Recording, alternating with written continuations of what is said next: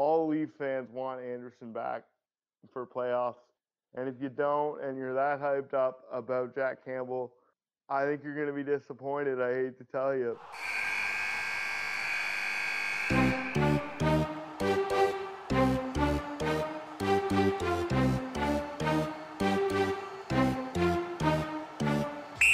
Welcome back to episode 11 of The Fanalysts. We've taken a few weeks off, but in that time, sports has kept going, so we got lots to talk about. We're going to go over our picks for the N- NBA MVP race. It's a really tight race going on right now. There's a lot of guys that have the chance to win that MVP award, but Brett and I are going to give you our number one picks.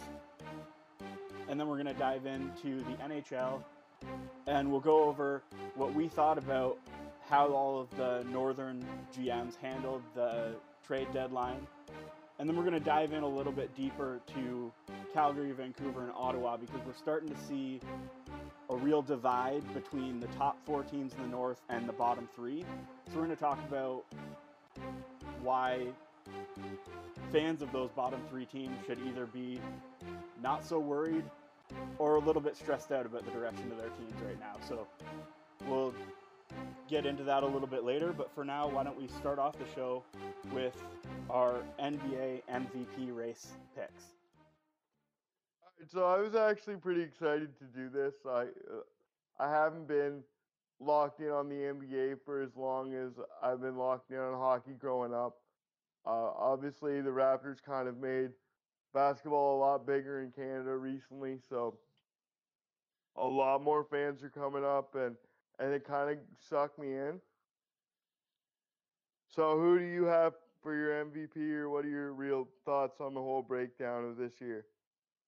So I think it's a tight race this year, tighter than we've seen in a few other years. Because a lot of other years, or at least the past couple years, Giannis has almost just been a lock to be the MVP, and he's still in the race. Like I'd, I'd say he's probably in in my mind he's up there, but he's not quite. I don't think he's going to win it this year. But then there's other guys that are making a push. You've got Embiid that he just came out yesterday and said that he's going to be the MVP and he thinks that he's a lock.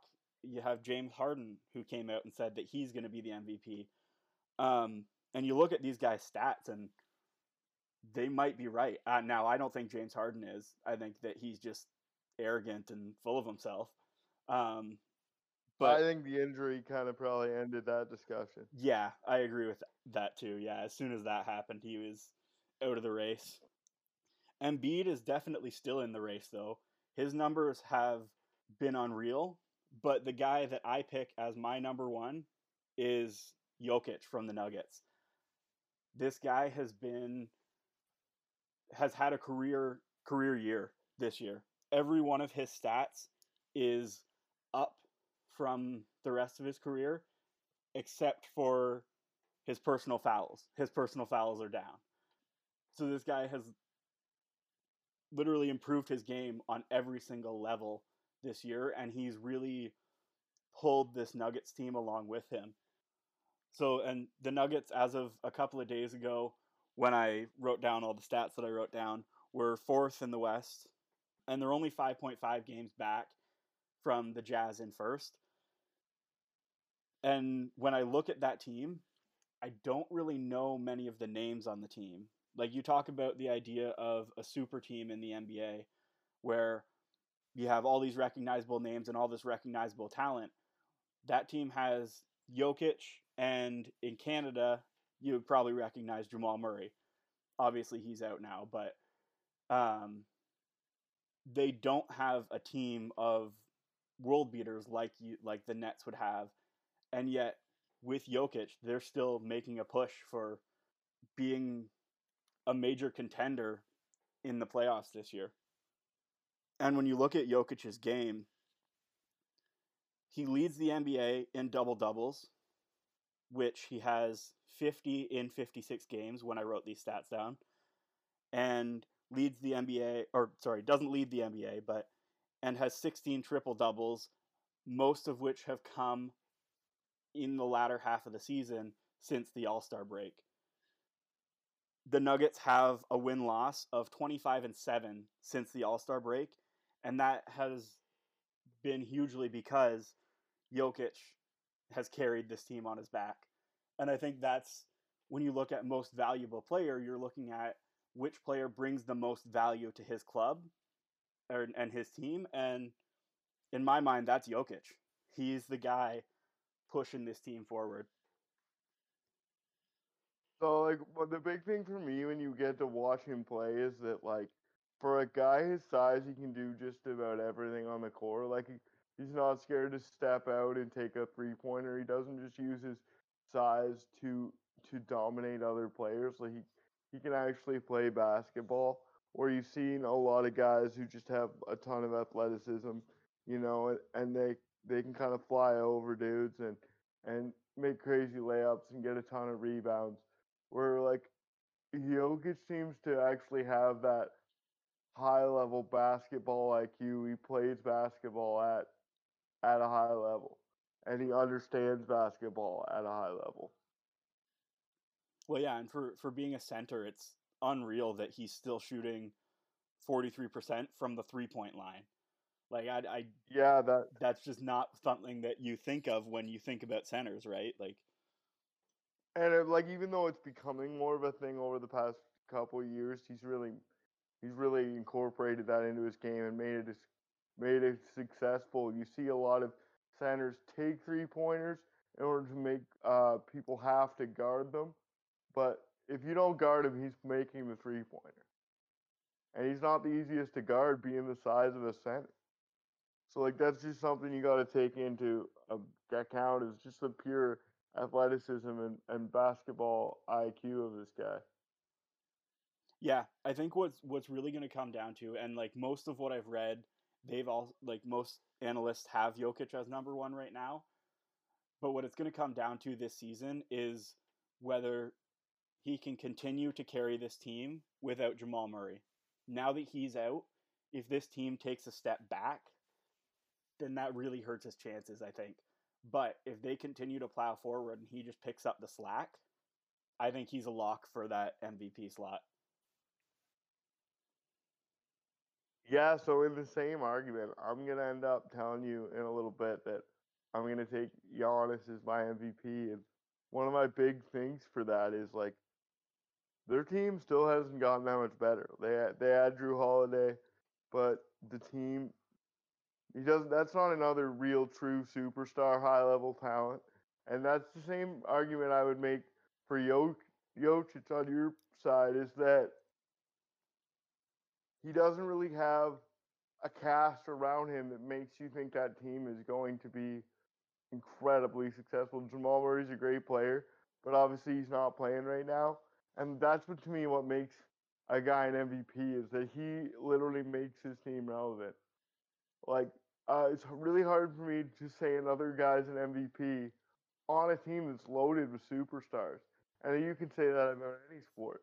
If you are one single player and you make your team relevant, you're the MVP. Yeah, that's true. And and Giannis definitely does that. But he's done that for the past three years. I wonder if there's voter fatigue with him and that the people voting for the MVP award will say, well, yeah, your stats are still MVP quality, but so are this guy's. So we're going to vote him over you because you've been there, done that.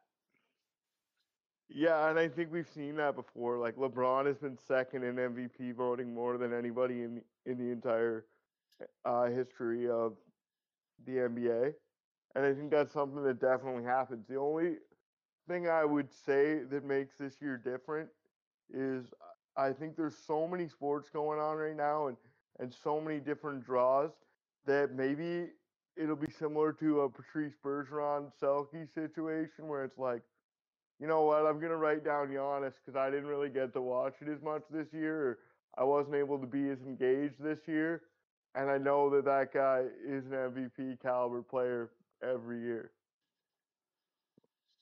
Shooting percentage actually has improved this year, which which a lot of people say that you know he's not really playing basketball. He's just a, a freak athlete who can drive the ball to the to the rim and get rebounds. He's not you know, a cerebral player. But to me, that really just shows how on the next level his other skills are. Like his ability to be so athletic at his size and, and do some of the things he's able to do and the strength he's able to do them with. He he doesn't need a three pointer to win the MVP. Like, I, I'm sure he'd like to have one, but right now you can make a case that he doesn't have that ability. And he still manages to put himself in the MVP conversation. And he's really kind of, I'm not going to say he's a one dimensional player, but he's nowhere near as rounded as a lot of other MVP candidates. Like Jokic, when you were saying earlier, we were talking about how he can do everything. There's something interesting to me about the fact that Giannis can literally not do everything, and he still puts himself in that conversation. And he's doing it with a team that's not filled with superstars. It's not like, you know, they're running plays for him constantly he just goes to the net with his athleticism and, and makes things happen. And it's really interesting to watch. And you see a guy like that fly through the air. If he's not in Milwaukee, he's a way bigger star and he's already won the MVP twice. Like I just to me the NBA must lose so much sleep over that contract extension. That guy would drive so many viewers in a big market just because of his ability to fly through the air and do some of the things he does at the size that he is. Yeah. Well, and I mean, even still with him, you say like he he doesn't really shoot the three, but he doesn't really have to. He still gets uh, about six and a half, seven assists a night. So he drives to the middle and then can pass it out because he's the kind of player that will draw defenders in, right? You yeah, you know he draws a lot of doubles. Him, you got to try to stop him. Yeah, exactly. Kind of similar to like McDavid. You have to put two guys on him, right? Otherwise, he's just going to blow by you. Yeah. and if you don't, and then as soon as you do that, like as long as he is a little bit aware, and I might have been a little bit hard on him earlier, saying that he doesn't have a ton of basketball IQ. What I kind of mean by that is it's not like born and bred into him. He's not somebody that eh, really you can just see him always making the right decisions. He's just out there kind of raw in the moment. And he still manages to, you know, get assists and and and draw doubles and force people to do things that they they know they shouldn't do. And we're talking about the best basketball players in the world. And they foul him, they they end up getting crossed up by him or he blows by them like like they shouldn't even be in the league. And you're not talking about a some bench player. Lots of times you're talking about players that that lots of fans know. Yeah. He just has an athleticism that you just don't see. I think he could be elite in about any sport that he would have tried to apply himself to. Yeah. And well, and it's it's not all about offense in the MVP race either, and that's something that both Jokic and Giannis are both they're both really solid defenders too. Yeah, like I'm like I'm looking right here, and it's saying he's averaging 11 rebounds, almost 12 rebounds, two offensive and 10 defensive every game. Yeah, like and that's just that's just balls that don't go in and guys trying to make moves. Well, they got a guy like that chasing them down, and his ability, his athleticism is doesn't maybe grab as much attention on the defensive side of the court, but your ability to get up and grab balls over top of a bunch of other elite athletes who have great size, I think that kind of uh, gets glossed over by by a casual fan. His ability to just get up and get the ball. He he comes down with a lot of rebounds. I think that both of these guys are neck and neck, and then I think you you slot in Embiid in there. Um, you could slot in Damian Lillard. Maybe he's dropped down the list a little bit recently, but honestly, I probably would have had Embiid as my my guy, but I'm really concerned about his health all the time. Yeah, And I know that in order to win this, you got to play. And something about that guy just makes me nervous. Yeah, and that's if he's not playing, then he's obviously not going to win it. That's what it comes down Yeah, to. these, these other guys are going to walk away on him. and that's the reason I think LeBron is out of. The, I I think he's out of the picture. Obviously, some people think LeBron can still come back from that high ankle, was it sprain or break or whatever it was. Um, Yeah, it's a high ankle sprain, I'm pretty sure. yeah. So some people think that he can still come back and put up numbers high enough to put himself back in that race and even win the MVP, but I don't think he can do it. I think that when you miss that much time, especially late in the season, the recency bias takes over and you just like they're they're not going to look at your numbers at the start of the season as much. They're going to look at what you've done down the stretch and when you're not playing down the stretch, how can you win the MVP award?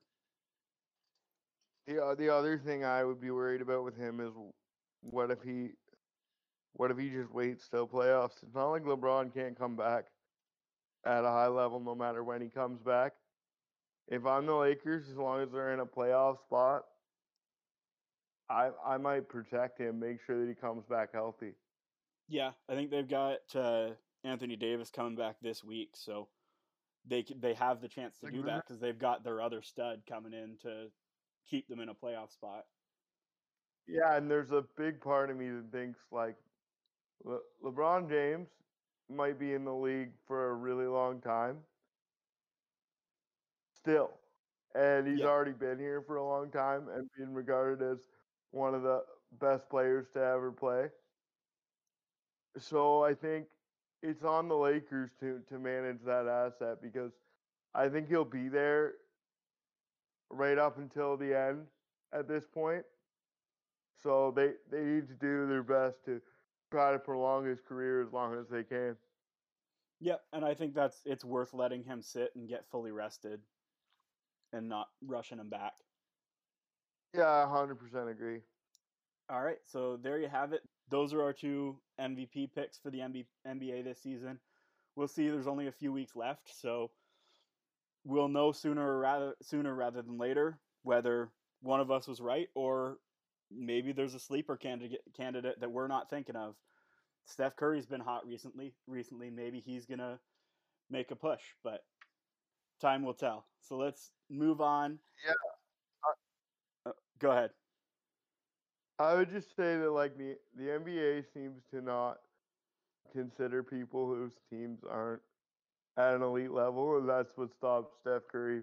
Like I could have sat here and actually made a pretty good case for him. I wrote one out, uh, but it just seems uh, the past couple years and and going back and doing some reading that you can't win the MVP unless your team is performing really well, and I don't think anyone. Uh, thinks this is where the Golden State Warriors want to be.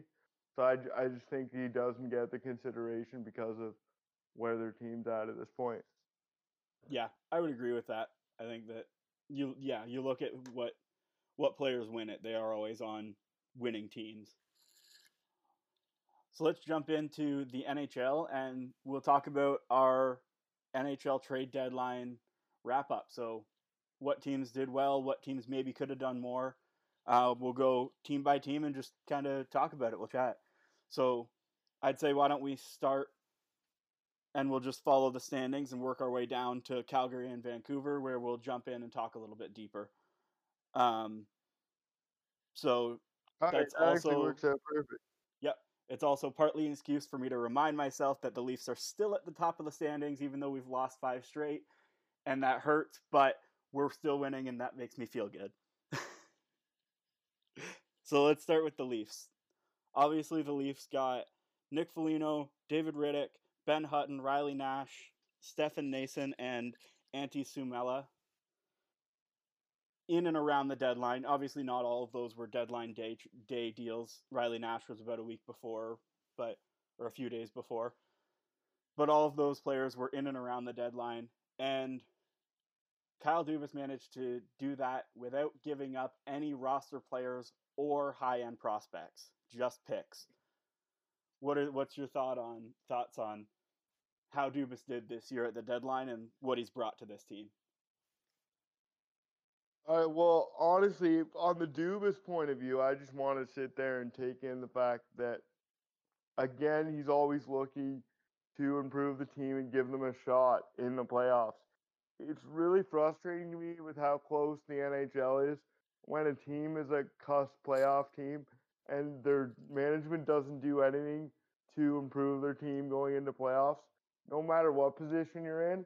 I think with how the NHL has worked and how uh, champions come out of nowhere all the time, if your team's in the mix, you need to be trying to improve them in the playoffs. I think it's important to upgrade your team if you have the chance. Kyle Dubas has stepped up and done that. Every year he's been uh, the GM of the Leafs. This year he actually made some big moves. I think Leaf fans should be excited. But uh, yeah, I think it's a huge missed opportunity with how much parity there is in the NHL. If your team gets into the playoffs, you got to do even something small to help them improve, give them a better chance. We saw Vancouver go very far last year, uh, and it wasn't super expected. We saw Ottawa go to the Eastern Conference Finals a couple years ago when they had Karlsson and Mark Stone. Uh, nobody really expected that. And if you have the chance to get in the playoffs in the NHL, you got to do something to upgrade your team. So I got to give Kyle Dubas credit for going out there and trying to get an impact player. Uh, not always do you have to get someone that big uh, like Nick Foligno, but I think you should always be in the mix for somebody. So I really uh, do want to say that that I think that that's a great play. I, I love what Nick Foligno brings to the Leafs. He brings a lot of uh, stuff that the Leafs don't have. I was actually pretty excited about David Rittich, but I'm a little concerned at this point. There's been some saves that I really felt like he needed to make, uh, especially the other night against Vancouver. Uh, there were two goals where I was like, you you have to make that save, and he's kind of fallen into that Freddie conversation for me where he makes some saves that I don't expect him to make, and then next thing you know, he lets in a goal that I could I just couldn't imagine going in on an NHL team, and that's not another goaltender uh, that style goaltender that I think the Leafs need in the organization. Uh, but hopefully he works that out. I think he has the ability to be a, a good goalie in the NHL, and he's he's shown that on on short stretches. Yeah, I think I, I agree with you on that with with Rittich, but I think well, and and I think like you look at his career, and he's always been a little bit streaky. Like he'll have one year in Calgary where he's known as Big Save Dave, and he's the star, and he's great, and he comes in clutch all the time, and then the next year he kind of faded a bit, and then so he, he has ups and downs. I'm just hoping that he can find a path up for the rest of the season and use that last game against Vancouver as some jet fuel, jet fuel to push him up. Yeah, I I honestly I I like him as a as a person and as a player when you hear his interviews even when he was in Calgary like he fits the mold of the type of players that the Leafs are trying to have and it's obviously a great depth piece. Like I don't want to put too much pressure on it because I think all Leaf fans want Andersen back for playoffs. And if you don't and you're that hyped up about Jack Campbell, I think you're going to be disappointed. I hate to tell you. There's a reason we paid Freddie. There's a reason we went out and got Freddie. I realize he's at the end of the contract and everybody's a little nervous about what's going to go on next, but there's a reason he's been our guy. And there's a reason there were times where he made us relevant when we didn't deserve to be relevant. So I think ideally, if you're a Leafs fan, you want to see Freddie back sooner rather than later, but it sounds like he won't be back till playoffs. But as far as the other moves, like uh, Stefan Noesen and um, a lot of the other depth pieces like that, I just like that we've added some kind of guys with some grit. I really like how he plays. He's kind of a cusp NHL guy, but when he comes in the lineup, he understands the role that he's got, and and the Leafs didn't pay crazy amounts to get these guys, so they're just adding depth in what could be a kind of a greasy playoff run to get out of the North Division. You're gonna have to go through some really good teams to get out of the North Division. It's not going to get any easier after that. So I think depth is going to be really important if you want to make a big run this year. It's already been a condensed season. I think you're crazy to think that there won't be some injuries. So the Leafs have got capable NHL players that understand their role when they're in the NHL. And to me, that's some great moves. Yeah. Uh, one guy I'm looking at that I'm really excited to see, I think that he'll be a really nice addition to our bottom pair defense if, when if we get deep into a playoff run is Ben Hutton. I think that he's the kind of guy that you know what kind of player you're getting, you know exactly where he can fit in, and you know what he brings to the team. Plus, he's just everything I've seen about him. He's a super cheerful guy. He's never going to be down, and I think that's another thing that really goes to goes to show the culture that Dubas has been building in this locker room. Every player that he's brought in has been somebody that just has drive to win and isn't going to get down on themselves too much. And and is going to mesh with this locker room. Like there are other players that Dubas could have brought in. He probably could have gone after Hall, but I don't think Hall would have meshed with our locker room the same way that Nick Foligno will, because there's that history with the Leafs, right? Um, but what do you think that Foligno versus Hall? What's your take on that for the Leafs, anyway? I just, to me, first off, I was a little concerned um, about players that go to Buffalo uh, being able to snap out of it fast enough. Uh, Ryan O'Reilly ended up being a Conn Smythe winner, but it did take a little while. And I was worried about that. I also think that Foligno brings things to the Leafs that Taylor Hall wouldn't, and Taylor Hall brings things to the Leafs that the Leafs already have. Yeah, I agree with that. When when, when Taylor Hall's really hot, and some people might not like what I'm about to say, he's a really really good player when William Nylander is really hot, he's a really, really good player. And he tends to play better in playoffs. I just think you're adding a guy that's similar to a guy we have. People are going to think that I'm crazy comparing Nylander and Taylor Hall, but they're both streaky, but when they're on, they're on.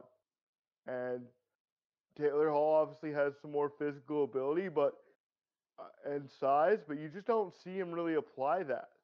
So when when I hear that argument, I'm not really I'm not really about it. You like Nick Foligno actually uses his physical ability and and has some grit and block shots. That's something you know you're gonna get out of Nick Foligno. That's something people like to talk about getting out of Taylor Hall, but in reality, you don't always get it every night. And you're going to get consistency out of Nick Foligno. Nick Foligno is going to give you something every night, even if it isn't offensively. Where if Taylor Hall's not giving you offense, I'm not really sure what you're getting from him night in and night out. I'm glad to hear you say that because I've been preaching that to like some of my coworkers and stuff that have been that hopped on the Taylor Hall train and just still haven't gotten off and they're still pissy that he went to Boston instead of the Leafs and especially once he was he was taken for a second round pick instead of a first they were like well we could have paid that blah blah blah right? And i i had to like i've looked them straight in the eye and just said no you're an idiot. Foligno fits this team. Taylor hall is more of what we have. We need complementary players not more skill. And that's what it comes down to. Yeah there there were years where the leafs had a lot of Nick Foligno's and needed a Taylor Hall, and I think people are are kind of stuck in that reality. They think back to when we lost to the Bruins the first time with Reimer and the heartbreak, and that team they played hard and they played well, and they just didn't have enough high end skill. But that's not the problem the Leafs have right now, and it's actually far from it. Yeah, and it's kind of a really nice place to be as a Leafs fan. Those other guys are acquirable. It's really hard to go out and get. Tyler Bozak, I actually love, but he was never a first line center. And it's really hard to go and get one of those guys. We're going to talk about Calgary in a little bit, and that's basically what I'm going to say is that they don't have a true number one center, and your team can only go so far without one. And the Leafs are different than they were 10 years ago. And I think a lot of Leaf fans are stuck um, in the wrong mindset. Yeah. Okay, so looking at what we've acquired with the Leafs this season and in for this push, we gave up uh, 2021 first, which is going to be basically a second if the Leafs do well or continue to do well. Uh, 2021 fourth, a third round, a fourth round, a fifth round, and a conditional seventh. So I've seen a lot of people complaining that we've given away a lot of draft picks. In my opinion, screw the draft picks. It's win now mode. We got we had 12 draft picks in the last draft and I trust in our scouting to find the diamond in the rough when it comes to draft picks. We've seen that the Leafs have so much money in scouting that they're able to do that. So I say forget the draft picks, let's go for it. What's your take? So actually I'm gonna pull up a guy here here really quick. Yeah. Um last year I heard a lot about how the Leafs got guys they didn't expect to get. In Topi Niemelä and Roni Hirvonen, who are both Finnish players, and they're similar to guys we got. One of them's a defense, and one of them's a uh, undersized forward. Um, a lot of people are all about Amirov, and I think there is something there. But these are guys that the Leafs projected to be second rounders, and they maybe weren't willing to take them there, and they waited and they got them later, and they're excited to have these players in their in their group. And this year's scouting has been an absolute tire fire. There's tons of leagues that aren't running and short seasons and this and that. The OHL produces a ton of NHL talent. Plain and simple, they're not playing this year. So I think that there's something really to be said about if you're going to give up draft picks, this might be the year to do it. Also, like you said, I believe in the Leaf scouting. I think a lot of good players are going to slip because this should have been their year to showcase themselves. And if anybody spent money on scouting players a couple years in advance, it would be the Leafs. Uh, we've said it before on this podcast. There's no salary cap for your front office. The Leafs have taken a great advantage of that. So I think they have a good idea of who they think they want coming into this year. And the reality is, some of those players might be ranked lower than expected because of lack of ability to see players this year. So there's going to be good players taken this year in weird spots. There's going to be somebody's going to get a star in a round that you never expected. I realize that happens enough, I, but I think this year is going to be a year where you're really going to see it. And maybe the Leafs can be that team, but I'm sure they're going to get some value. All right, so we've spent enough time talking about our hometown Leafs. Let's move on to the Jets. We'll give some listeners a break from our Leafs chatter for a little while. So the Jets got Jordie Benn. That's all that they did we heard I've heard since the deadline, um, Elliotte Friedman has come out and said that they were really trying to push for Oleksiak, but they sort of had all their eggs in one basket, and when Dallas took that basket off the table, they were left high and dry. But I'd be interested to hear what you think about that because I know I have I have other opinions. I don't think that they were left so high and dry. So there, there's two opinions I, I have that are kind of something that you've been hearing a lot. But I'm gonna start with the one that I haven't heard too much of, and maybe that's where you're going. Uh, is that Jordie Benn, even though he wasn't their ideal candidate, he fits their play style really well. He fits their team. He fits how they're built. I they I understand they needed more defensemen than that. A lot of people think they needed two guys that they might get through the first round, they might get through the second round, but they don't have enough depth on the back end to really make a run. And they have an elite level top nine at uh, as far as forwards, and and they need to cash in on that now while they have the ability. So I think a lot of Jets fans are disappointed. Uh, but I think you got to take this for what it's worth. Uh, they got Jordie Benn, who I think actually really fits their system and their play style really well. He plays a lot like a lot of their players, and they're they're going to be hard to play against. And so's Jordie Benn. And they didn't give up too much to get him. Uh, we were talking at the start of the show that Winnipeg, I think, is going to have a hard time keeping players long term. So they got to be very aware of giving up prospects and draft picks because they need players they can control for long term.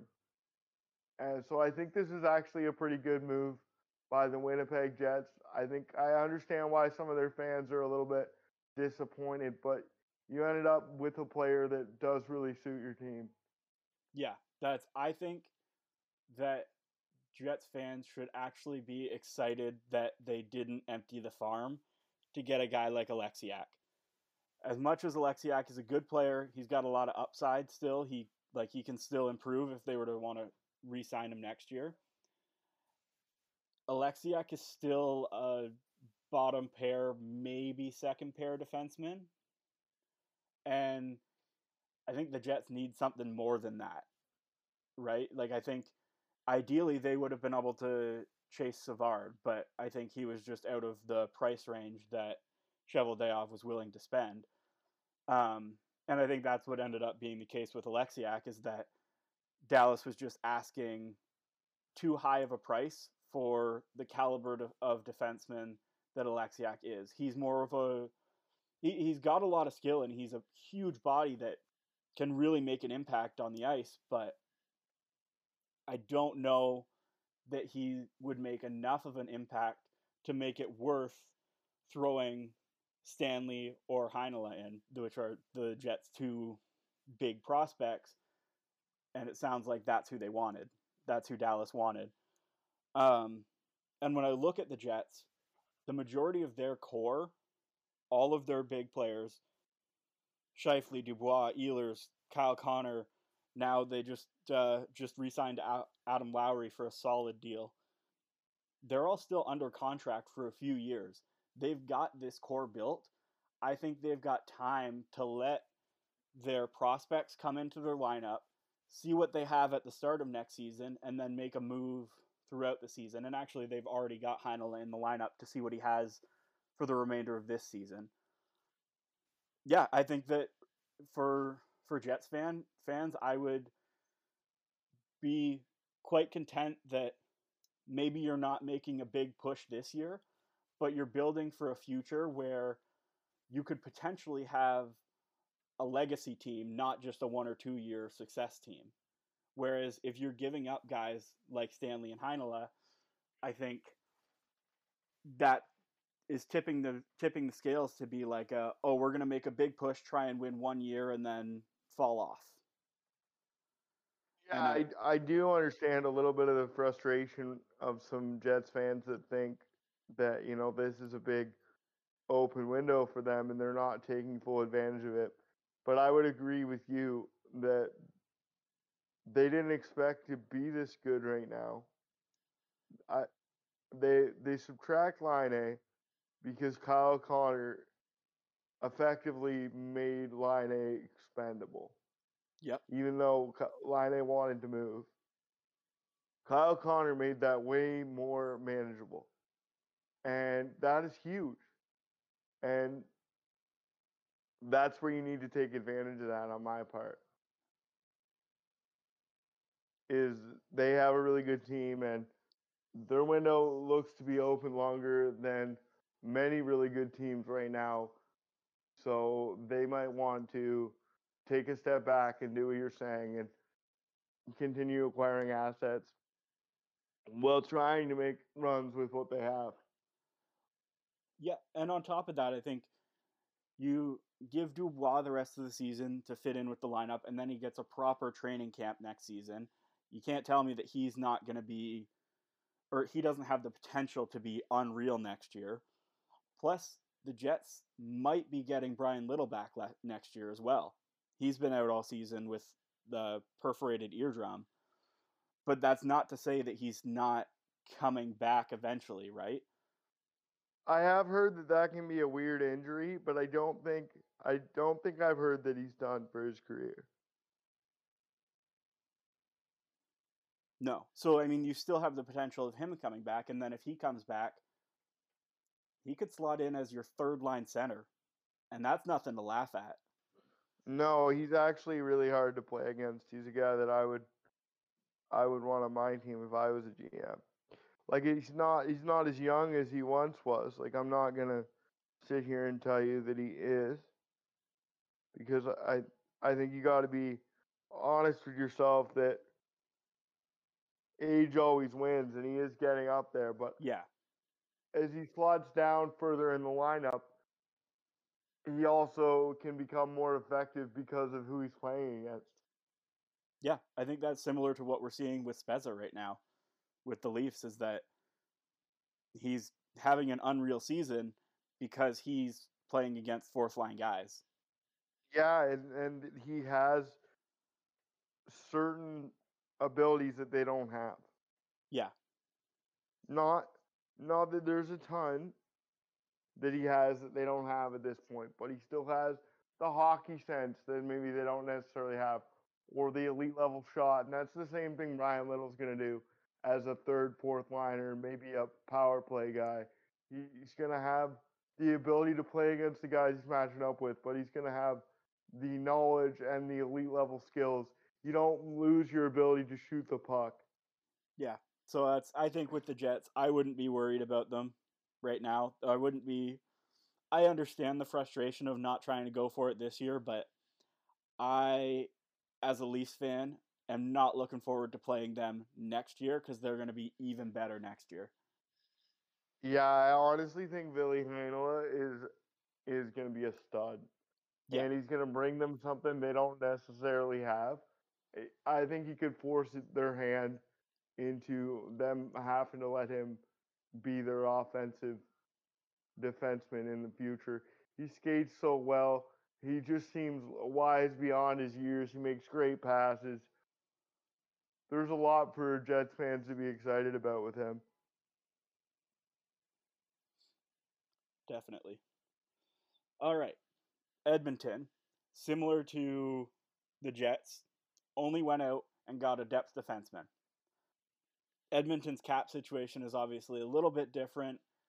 Um, Ken Holland came out and basically bitched to the media after the after the deadline and said, "Well, I just don't have room. I can't do anything more." Which I really think that was a cop out answer. I think that he just didn't try hard enough. But that's that's my take on that.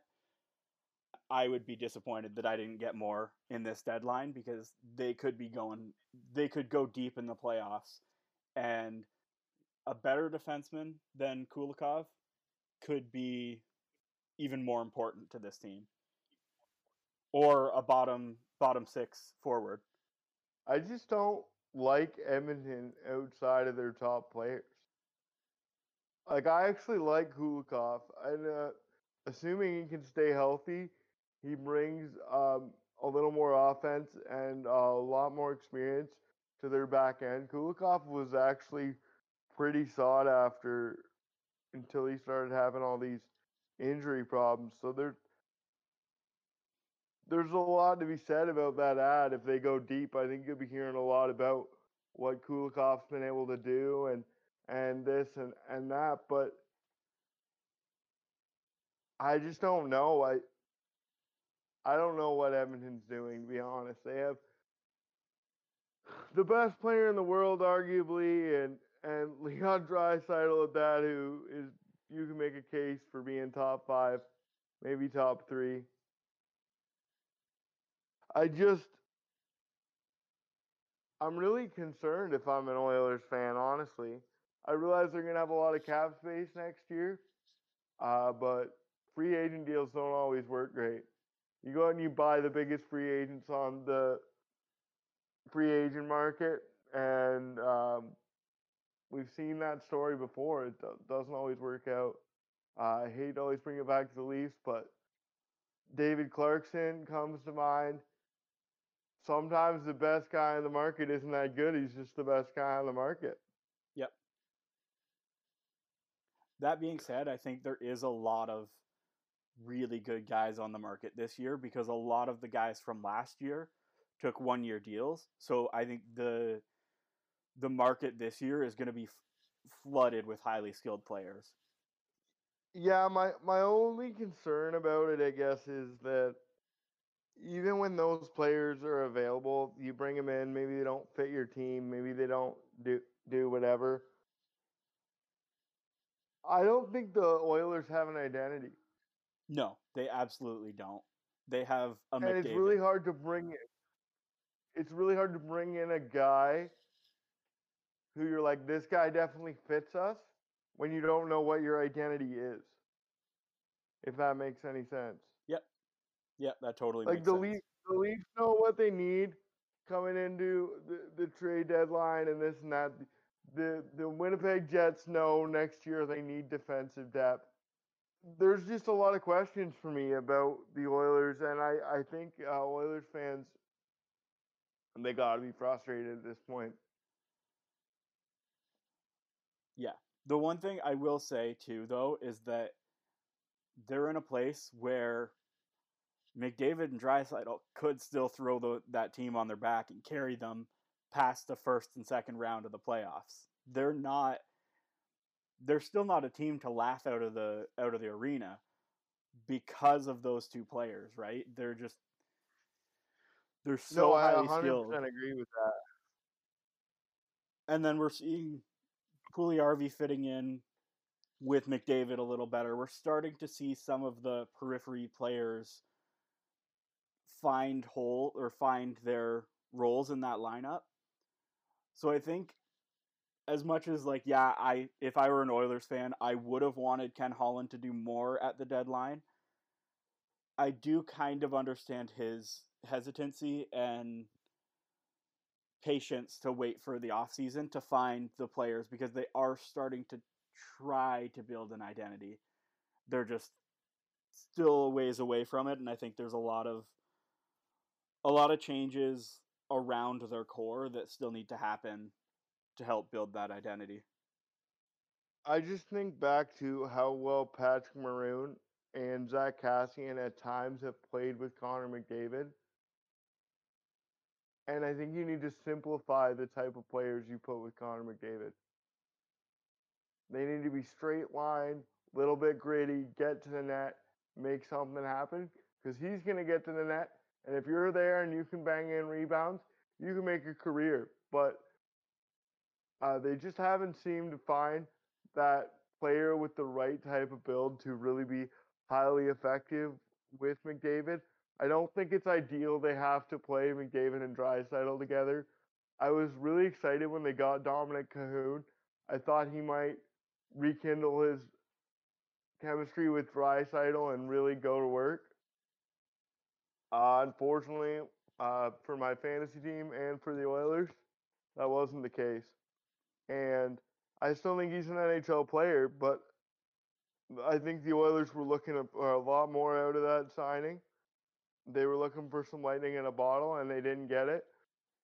They're really cash strapped. They got some real bad contracts, and it all ends this year. And I think the best thing they can do is take advantage of it in the off season. Yep. Yep. And I, I think they will. I still think they're whoever they're going to play against, they're going to put up a fight regardless. But I don't know if you can ride out a Stanley Cup win on two players' backs, and the goalie that's Yeah. thirty eight or thirty. How thirty? How old is he? Thirty six. Yeah, uh, uh, I think yeah, you might have even been closer with 38. Uh, he is up there, and uh, that is something that I didn't even get to. But he does concern the hell out of me. The other part that concerns me is if you're sitting here and we're talking about how the bottom six is actually a bunch of nobodies. Shouldn't there be somebody in their bottom six who could punch somebody if they're taking too many liberties on Connor McDavid or Leon Draisaitl. Like they're players that are willing to do that are too important to their team. Yeah. Like Zack Kassian probably shouldn't be that important to the Oilers, but in in reality he is. And Darnell Nurse used to do a little bit of that, but they cannot have that this year. He needs to be on the ice. They can't have him sitting in the box for five minutes. So I thought they were actually going to be in on that guy uh, from from San Jose, who's been making his name for himself as a little bit of a a fighter, and but uh, they didn't end up being in on that. And I, I think that I'm a little worried if I'm an Oilers fan. Like the guys they have in their bottom six, none of them bring that. And honestly, they don't bring much else. So I, I think I'd rather have a couple guys like that in my lineup if I'm the Oilers because of how valuable the two players we have are. Yeah. All right, so rounding out the top four in the North, let's jump down to Montreal. Montreal went out. They got Eric Staal, they got Jon Merrill, and they got Erik Gustafsson. I think Montreal did a decent job. I, I really I think Bergevin went out and filled some holes in his lineup. Maybe they aren't all star pieces, but I think Jon Merrill is a guy that I don't particularly want to play against. Eric Staal, mm, he's he's still a solid third, fourth line center. And I don't know too much about Erik Gustafsson, but I think that uh, Bergevin did a decent job. So I actually like, yeah, like you said, I like the moves they made. And they didn't give up too much to make those moves. Eric Staal, you know exactly what you're going to get. He's going to win faceoffs. He's going to be smart defensively. He's going to be a high IQ player. He's not as fast as he used to be. Nobody is at his age. Uh, he wasn't the fastest player at any point, so that's something you need to be aware of. He already knows how to be effective when he's not a, a straight burner out there. So when people go on and on about stuff like that, I like to point that out. Some guys weren't burners their whole career and they knew how to be effective. So that's what makes me think Eric Staal is going to continue to be effective. Uh, he's going to win you important faceoffs. He can play on the penalty kill. He can play on the power play. There's really no downside to that. Erik Gustafsson had a really good year in Chicago. I want to say it was two years ago. Obviously, didn't work out in Philly, but what's going right in Philly right now? Not a whole I lot. think Erik Gustafsson could actually surprise people, to be honest. yeah. Yeah, like I, I, I 100% agree with you. Nothing's going right in Philly. They're actually a really good team. They can't get a save. I, I was actually scared of them to start this year, and it didn't work out for them. They're having an awful year. So Erik Gustafsson, actually, they got him at a decent price because of what he's been able to do this year. Uh, some Philly fans were really hating on him, but honestly, your team's got a lot of problems right now. So I, I think that Erik Gustafsson might actually be able to turn it around. Similar to the Leafs, I like the guys that Montreal has in their locker room to help a guy who's been struggling this year. So that is important. If a guy's been having a tough time, you need some character guys around him, get him going in the right direction. Erik Gustafsson can be effective offensively uh, when he's on his game, and that's something that the the Canadiens needed to add on their back end, uh, especially with the question marks around Petry. And like you said, Jon Merrill, that's just a guy that I don't want to go in the corner with that guy Yeah. because he doesn't care about the puck. And those guys are scary in the playoffs.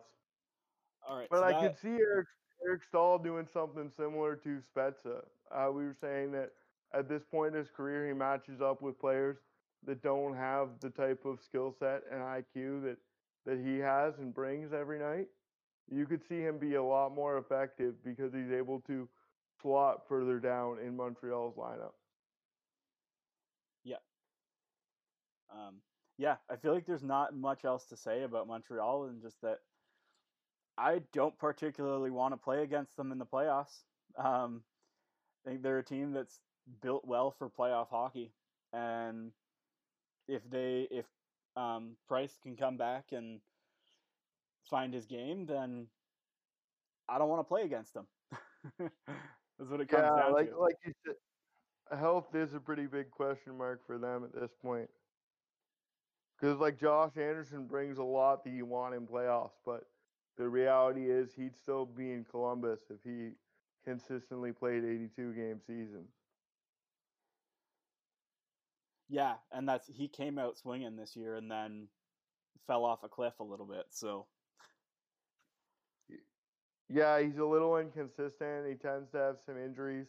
Honestly, I thought he was the perfect John Tortorella player, and obviously Tortorella was all right with moving him. It sounds like they have a good coach GM relationship. So, uh, if I'm a Habs fan, I'm excited to have him, but I'm not necessarily sure that I'm sold on how uh, much value he's going to bring as far as consistency.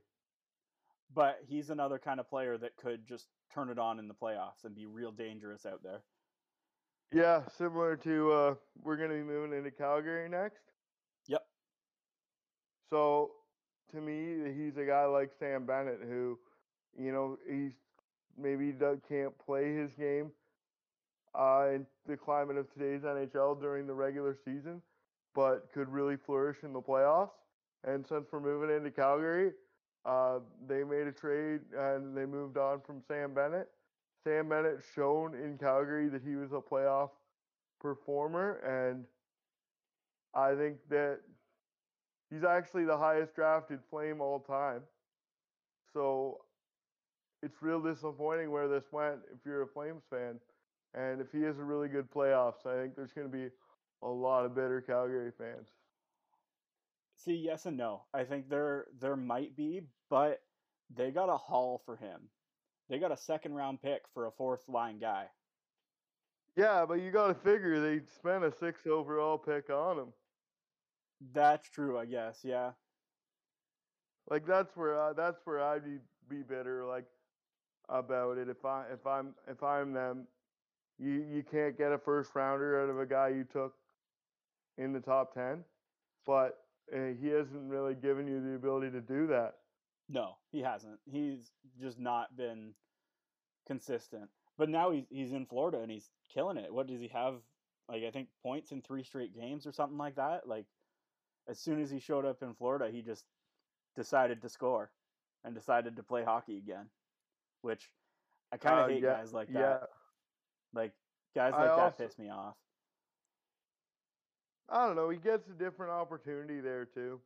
That's he wasn't true. really getting a he wasn't really getting a top six opportunity in Calgary anymore, and to me that's kind of stupid. If you take a guy six overall, you expect him to be an offensive player, and then when you don't get what you want, you bury him on the bottom six, and then how's he ever going to be the player that you took him, and we're hoping he would be? yeah, There's also a lot more, lot more depth in Florida. So I, I think similar to what we've been saying the whole podcast. Sometimes when you can slot down the lineup and then continue to still play with high level players, it's really helpful. Yeah, and I, I don't understand why they didn't have him slotted up higher in the lineup because right now they're playing Brett Ritchie, Ritchie on their second line, and he's a career fourth line guy. Like, there's no reason Brett Ritchie should be on the second line of Calgary. No, but that's just that's just a Sutter move.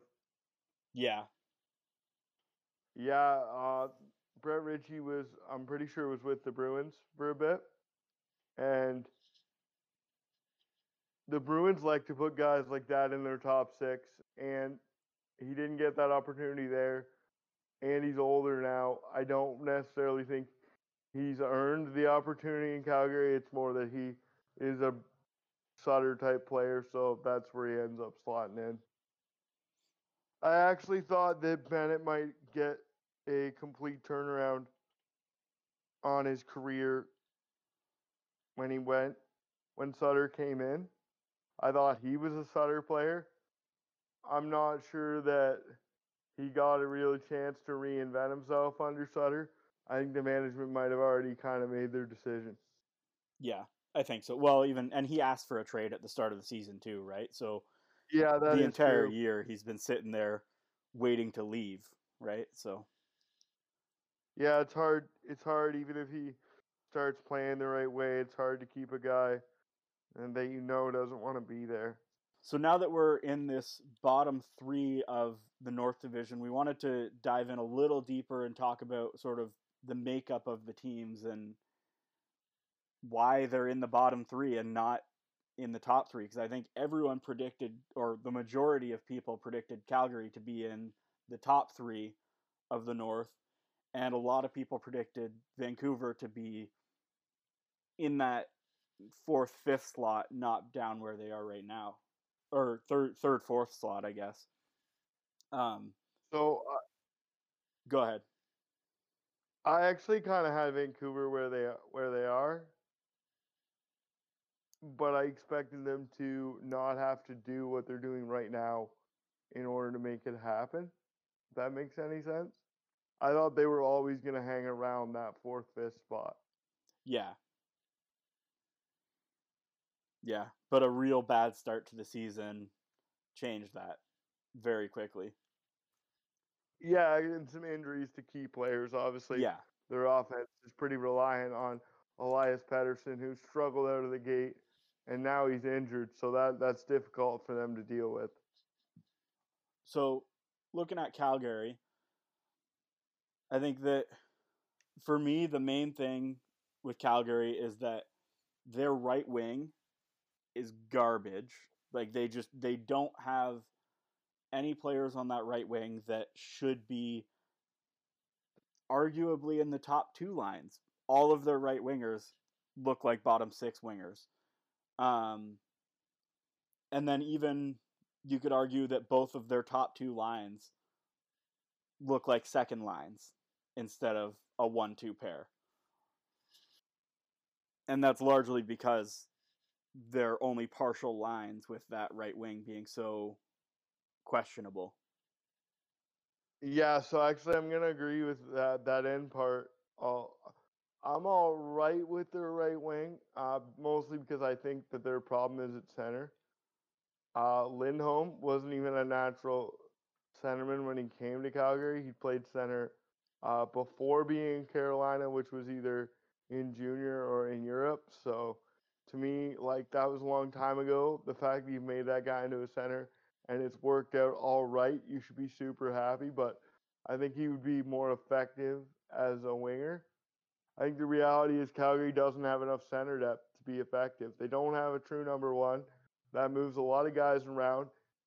You could have a, a kind of iffy right winger if you had a true number one center, but they don't even have close to that. Sean Monahan was actually really gross coming out of junior and didn't really have a sophomore slump. Played great. He's ran into some wrist injuries. Hasn't really scored at the same pace since then. Uh, if you're a Calgary fan, you're super disappointed. This guy looked like the kind of player that Calgary fans would get behind and and worship for a long time.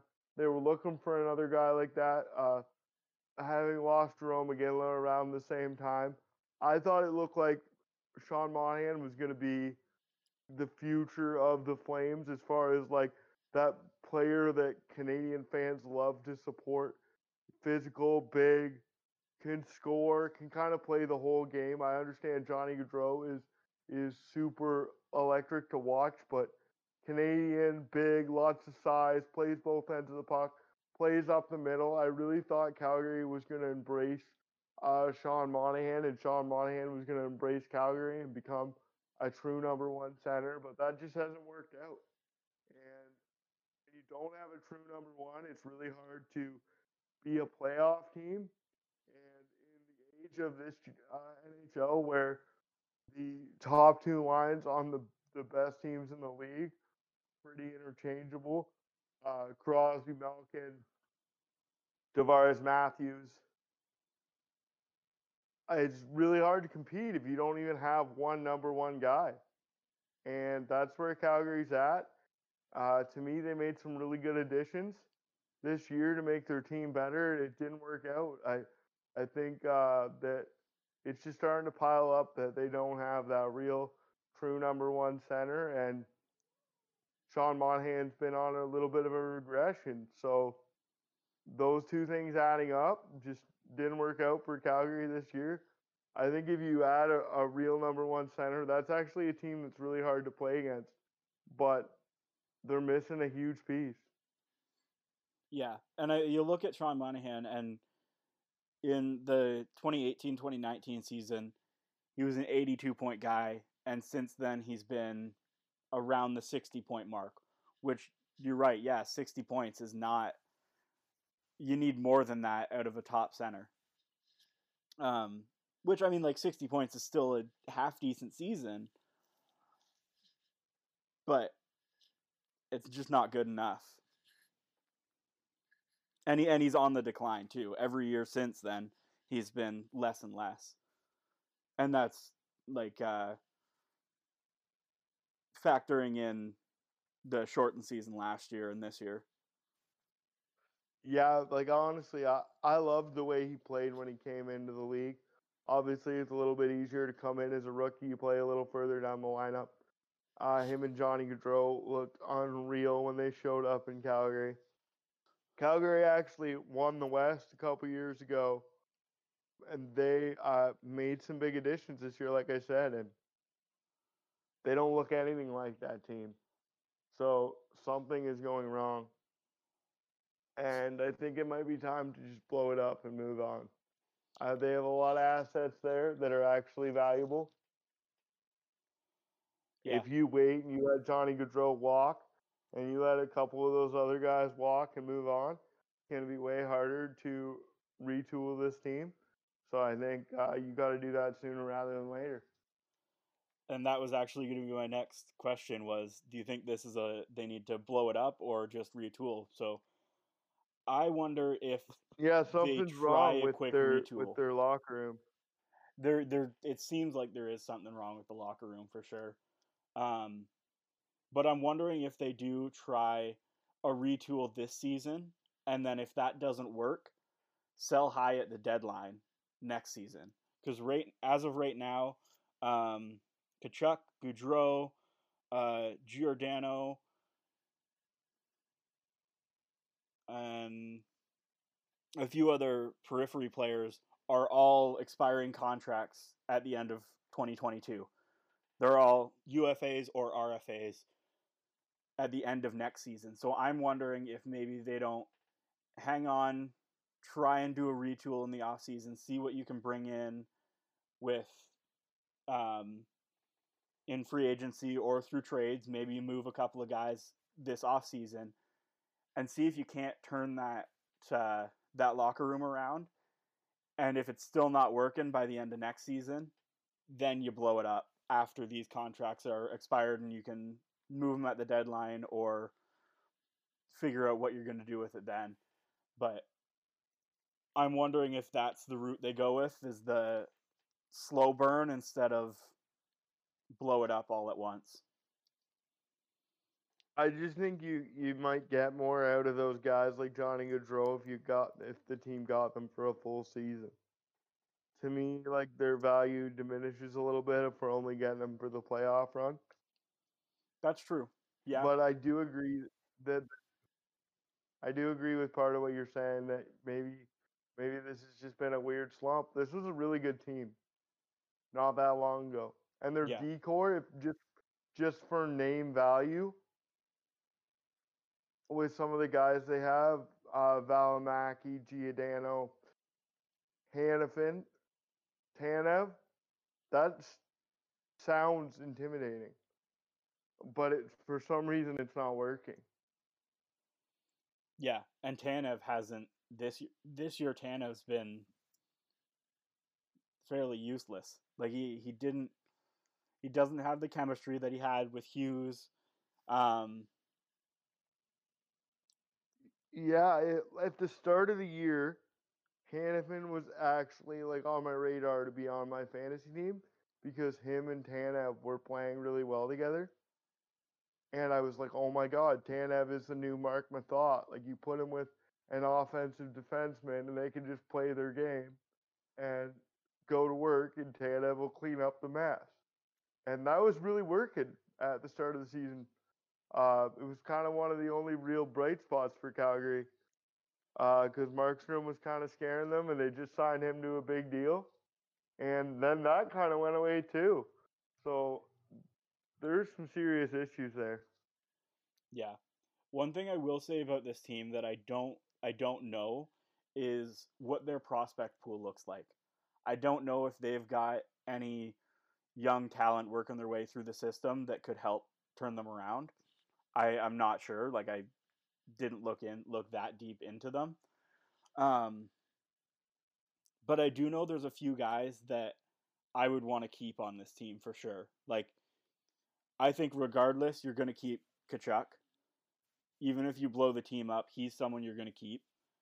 And I think Mangiapane is actually a guy that I would hang on to. Um, he's he's an interesting guy. I think that he hasn't hit his ceiling yet, and he's going to keep getting better. And he's house money as far as Calgary's concerned. They yeah. they got him late. Uh, a lot of other player teams and and organizations thought that he wasn't going to be an effective NHL player, and he actually became effective fairly quickly, given where he was drafted. Yeah, he was so drafted in the sixth round. Yeah. Uh, so like put him in that Connor Brown conversation. Yeah. That's a guy you don't expect to be an NHL player at all. And then he actually progresses quickly and is an effective NHL player in a relatively short amount of time. Well, and that's Mangiapane over last year and this year. He's on pace for 40 point seasons playing on a third line. That's pretty solid. I think he's a guy that I'm surprised they haven't moved up in the lineup. And like you said, with um, Ritchie, that uh, being a Sutter guy, that makes sense of why they haven't moved him up. But I would argue on this team, Mangiapane could play on the first line. Okay, here's something for Calgary that I want to talk to you about that I never that kind of a little bit off pace to what we were talking about, but they signed Sutter for two more years after this year. And this team isn't really built to be coached by Sutter. So does that make you more likely to think they're going to make moves? That makes me think that um, their GM made a quick, rash decision to try and bring Sutter in, and Sutter wasn't going to agree to a one year deal. And I think that he thought Sutter would have a bigger impact on this team. Tree Treliving is their GM. Uh, right? Yeah. Yep. And so, I actually, I actually liked him when he first came in, and some of the moves he's made for them have been good. I just, it's not working out right now. Yeah, that's. I think bringing Sutter in was a good idea in theory to try and get these guys playing with that fire and that grit of a Sutter style game. But I think Treliving overlooked the fact that that's just not the style of hockey players he has. And maybe he can bring in some complementary players and try and make that this team. I don't know who you would give up to try and keep keep this core together if you're going to try and add add pieces in. Because as far as I know, they're fairly close to the cap. The majority of their players are getting between five and seven million right now, or the the majority of the core is between five and seven million. I'm not sure how much he's got on the outsides, but um, so I don't know how much cap room he has to to try and add pieces around this team. I'm not sure. no, I think they'd have to make a hockey trade. So who do you move? Uh, you probably move Gaudreau because he just doesn't fit Sutter at all, and he can't be not in your top six. And I think that Calgary fans are going to take that hard Yeah, because sure he hasn't been quite the player uh, this last year that he has been previously. But you're crazy to think that if he goes somewhere else, he's not going to be that player again. So, who's a center that you would go after to try and boost this lineup off the top of your head? I'd probably go after somebody in Tampa because they're to me this is their last year of their window. They're gonna have to they're gonna have to blow it up. Yeah, Or they're gonna have to do something drastic. To me, like Cirelli looks like a guy who doesn't necessarily need to be a third line guy. Um, and you might fit Sutter's system a little bit.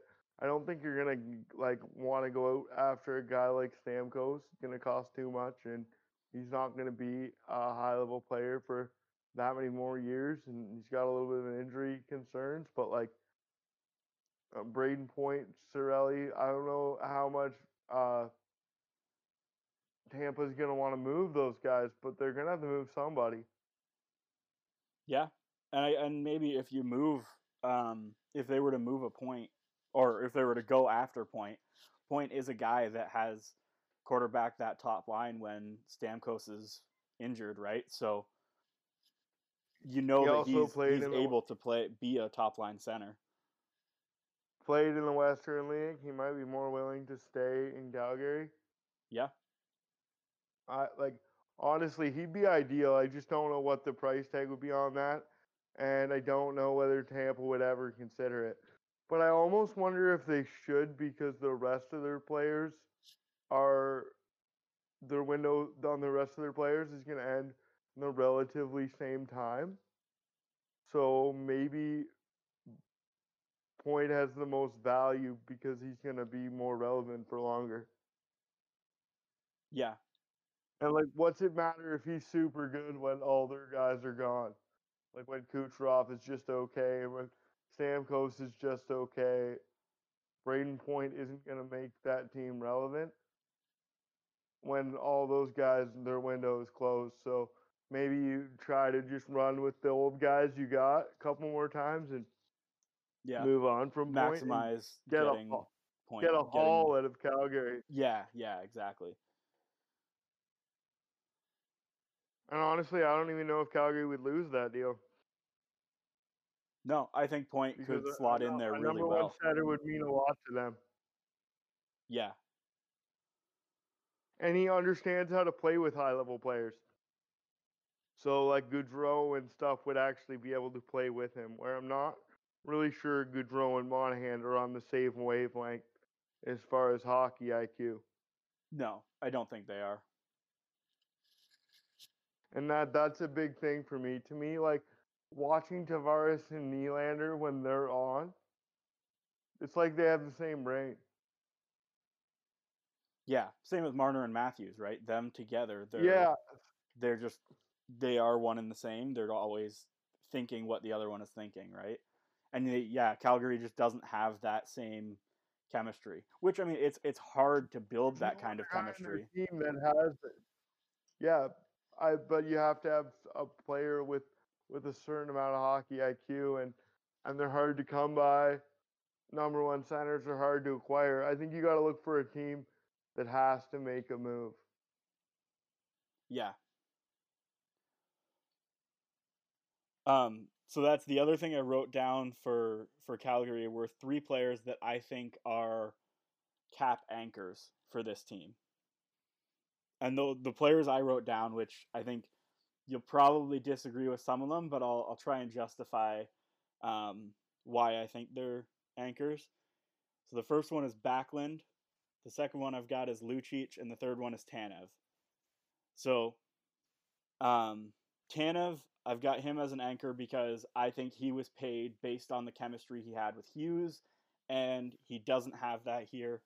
So now he's getting paid four and a half million for the next three or four years, and might not find that chemistry again, and might not be a valuable player on your team. Lucic is getting paid uh, five million, I think, six million a year to be a grinder. He's not the same player that he used to be. And yes, a grinder is still very valuable on this team, but not $6 million valuable. I think I would be much happier paying Lucic like $3 million to have him on the team. And then Backlund, uh, he's he's like the least um, least anchory, but he's still five and a half million. And he's getting older. He's 32. He's only sitting at about 40 points a season. He's on the decline. Yes, he brings a lot of intangibles, but I don't know if he's worth five and a half million dollars for what he brings because that makes Backlund and Lucic on their third line taking up 11 million and that's money you could use to get a guy like Point.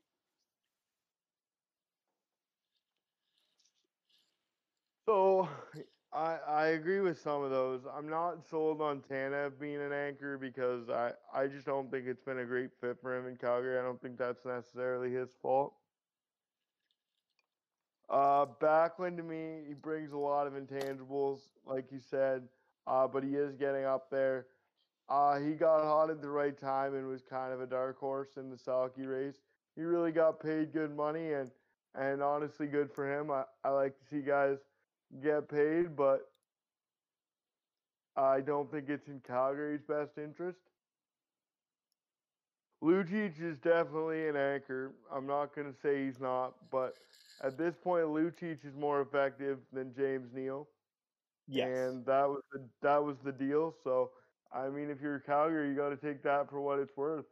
Do you want to scratch James Neal at six million, or do you want to play Lucic on your third and fourth line and have him contribute for six million? I wonder if those if those three guys are guys that they might try to dump to a team that needs a veteran presence, um, that might have some cap room. Like Tanev could slot in really well on a team like Ottawa and bring that veteran presence and um and they might have the cap room to to fit him in. Tanev and Chabot, I'm telling you. Well, that would be unreal, or that could be unreal. Tanev seems to be one of those guys. He understands how to play with those super offensive guys. Uh, he did really well with Hughes last year. Hughes has taken a massive step back defensively without Tanev. Uh, so I think you got to take advantage of what Tanev can do, and you put Tanev with an offensively talented player, I think he becomes way more effective because, like we were saying earlier, players that understand their role are super important, and he understands what he needs to do to be effective when he's playing with a highly offensively skilled defenseman eh, on his pair. But Calgary doesn't have that guy right now. No, I thought that guy might have been able to be Hanifin, but I think those days might have might be gone by. It might be too late to see Hanifin be that player. Yep.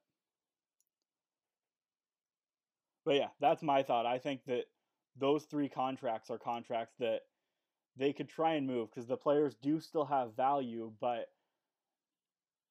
God, it'd be nice to get that that money back for them, right? And even if they have to t- retain half the salary, it's if you can find another guy that's going to bring what Backlund or bring more than Backlund for half the price, like a younger guy, I think you go for it.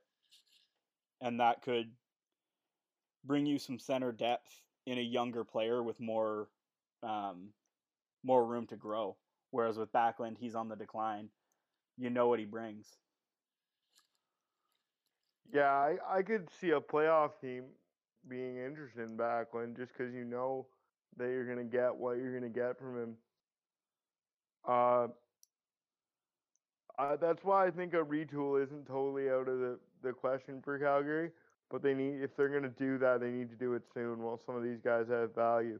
If Backlund has another year where he's kind of just okay, his value it will decrease quite a bit from what it is right now, where he just had one bad year. Yeah, and they need to do it right because they're really walking a tightrope right now between being a good team again and becoming irrelevant for a while. One, uh, we we talked about it a couple episodes ago, which is probably closer to a month ago now. But Detroit didn't pull the plug soon enough, and they didn't get anything, and they are so irrelevant right now. Yep. Yeah. And being one of those teams that just gets into playoffs or just misses by like four points, all you do is get a bad draft pick and you don't get playoff games. And as a Leafs fan, I've seen that so many times. And I I don't want to see any other organization do that. It's frustrating. It sucks. You can't get excited at the draft, but you can't get excited for playoffs. Like what is even the point of being one of those teams unless you think you're really close? And honestly, Calgary was really good and they've gotten worse. So to me, they're further away. They're on a regression pattern, not a progression pattern. So I would be making moves. Yep. I agree with that. I think they need to make some moves. So I guess that kind of wraps up Calgary. I don't know unless you've got anything else to say, we can move on to our dive no, on Vancouver. Yeah, we've talked about it a lot and I don't want to like I got Calgary fans that I love, so I don't want to just tear them apart. I just understand what it's like to be that frustrated with your team. Yeah, I really like. I look at Calgary, and Calgary's team right now is reminding me of the Phil Kessel era of the Leafs to some that's, degree. That's what. That's literally what I was about to say. Like, there's lots of pieces on that team that if they were somewhere else, they could be effective. Uh, and that reminds me of like Grabovski when he was on the Leafs. Like he was part of the best second line in the NHL for two years on the Leafs, but the Leafs didn't have a first line, and that made them irrelevant. But yeah. Could be a, remembered totally differently because I think he had some elite level skill if he was on a team where they were relevant.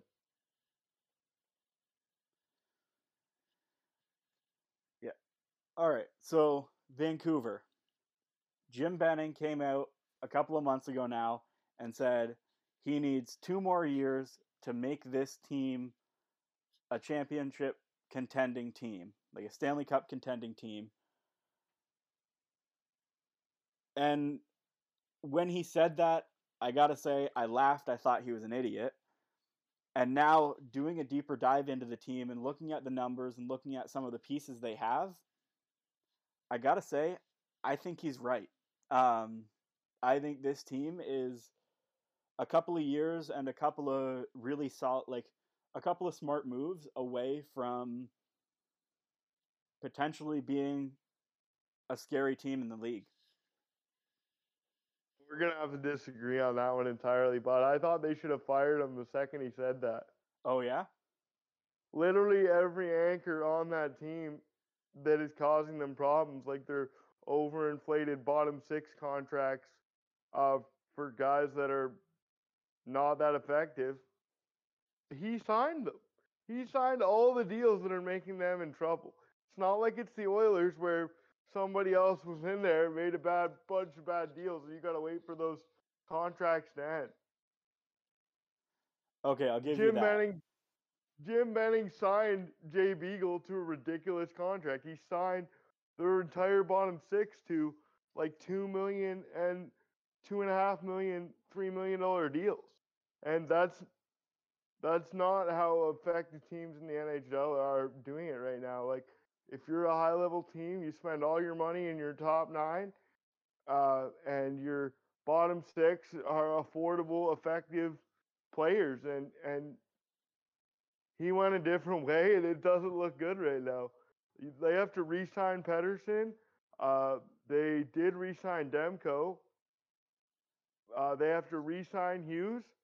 All of that money is tied up in their bottom six, and yeah. on a backup goalie who seems kind of irrelevant in Holtby. They might as well have just uh, shown the respect to Thatcher Demko.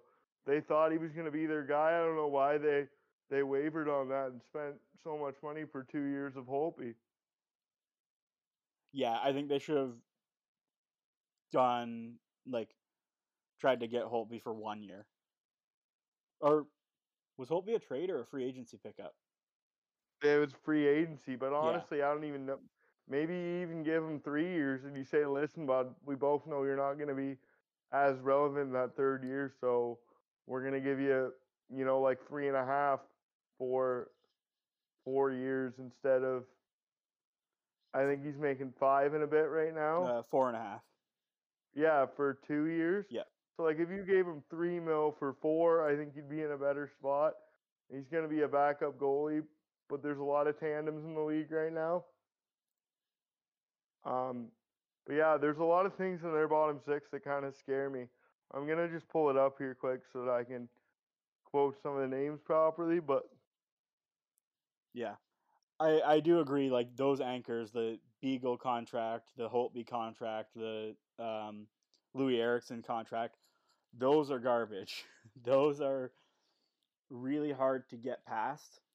Um, but I think Pettersson and Hughes take bridge deals and get you past them and then get a payday.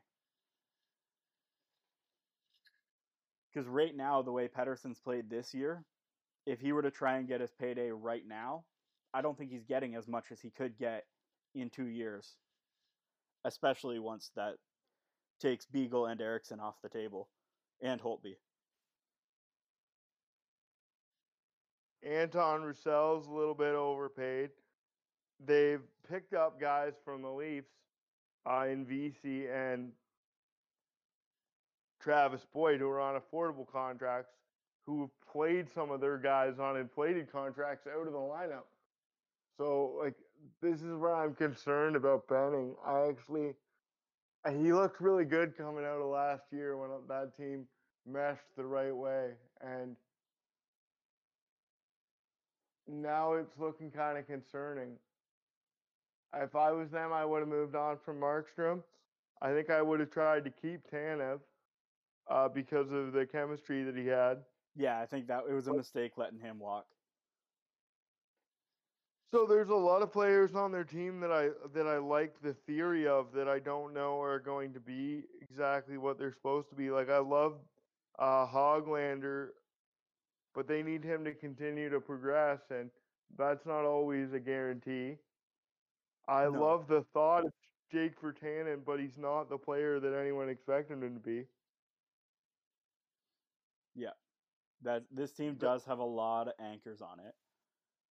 Yeah, that's where I'm worried. Is that there's guys um, uh, like Anton Roussel and like um, Jake Virtanen and who was the guy I mentioned before that? Oh, Jay Beagle, who are getting paid and they don't carry much weight. Like I'm not like, oh my god, we have to play Jay Beagle tonight or Jake Virtanen is gonna light the Leafs up.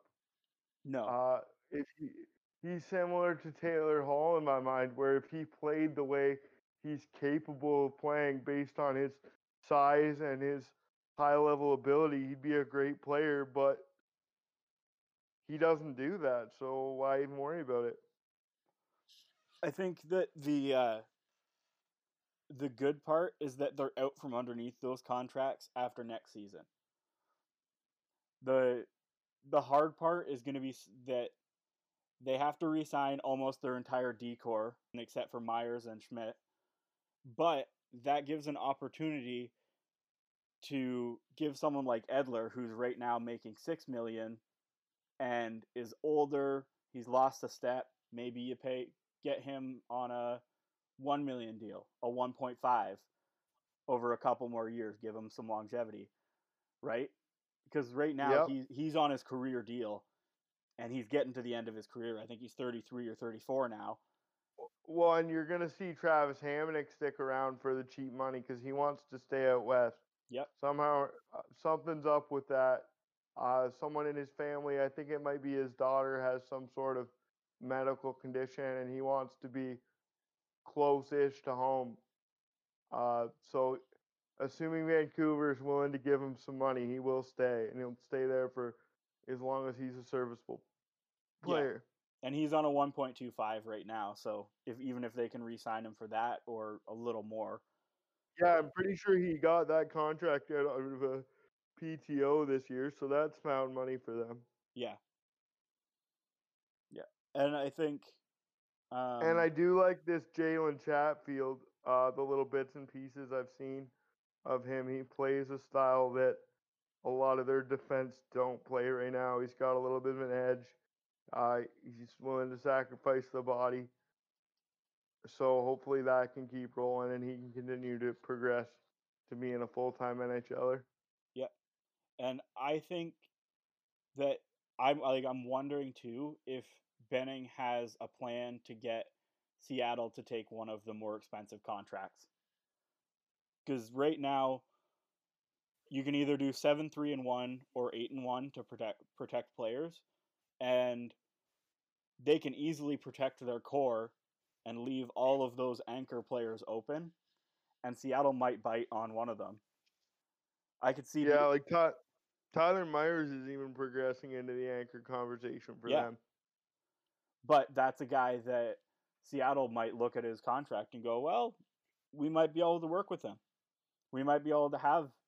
Yeah, like there's got the intangibles. Yeah, former rookie of the year.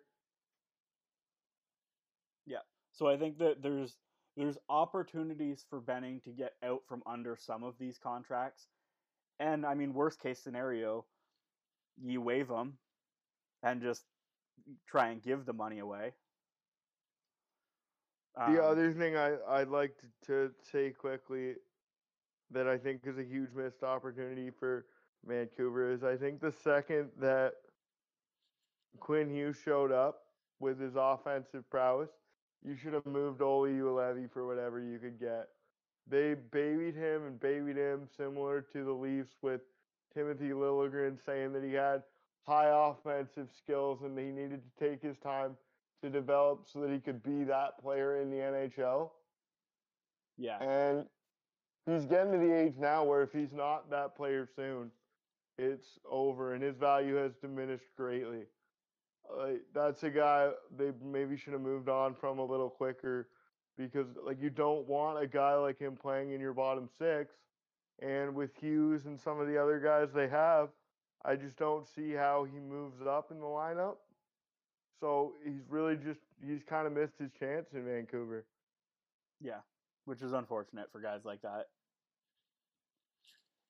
Oh, actually, I thought he was going to be like one of the premier offensive defensemen in the NHL when he came out of London, and he went out of London.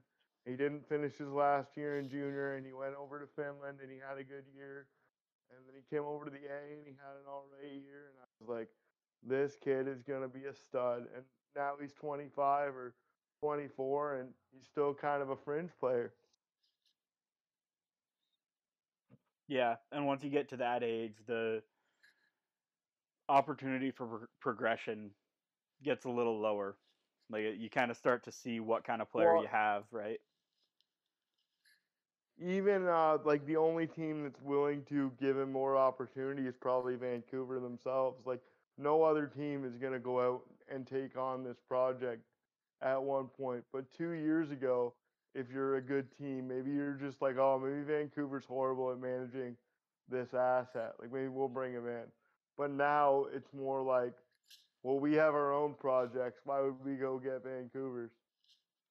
Yeah, that's. I, I think Vancouver right now is in a bad place, but I see the potential for them to be in a good place two or three years from now, as long as they can keep this core and this core keeps playing well. And they're able to bring in complementary players once they get rid of these anchor contracts. Yeah, they did get hurt too. They brought in uh, some nice players that I really did did like, and uh, I forget who it, who it is now, but he took a career-ending injury. He used to play in Calgary, real kind of pain in the ass type guy. Micheal Ferland. Right.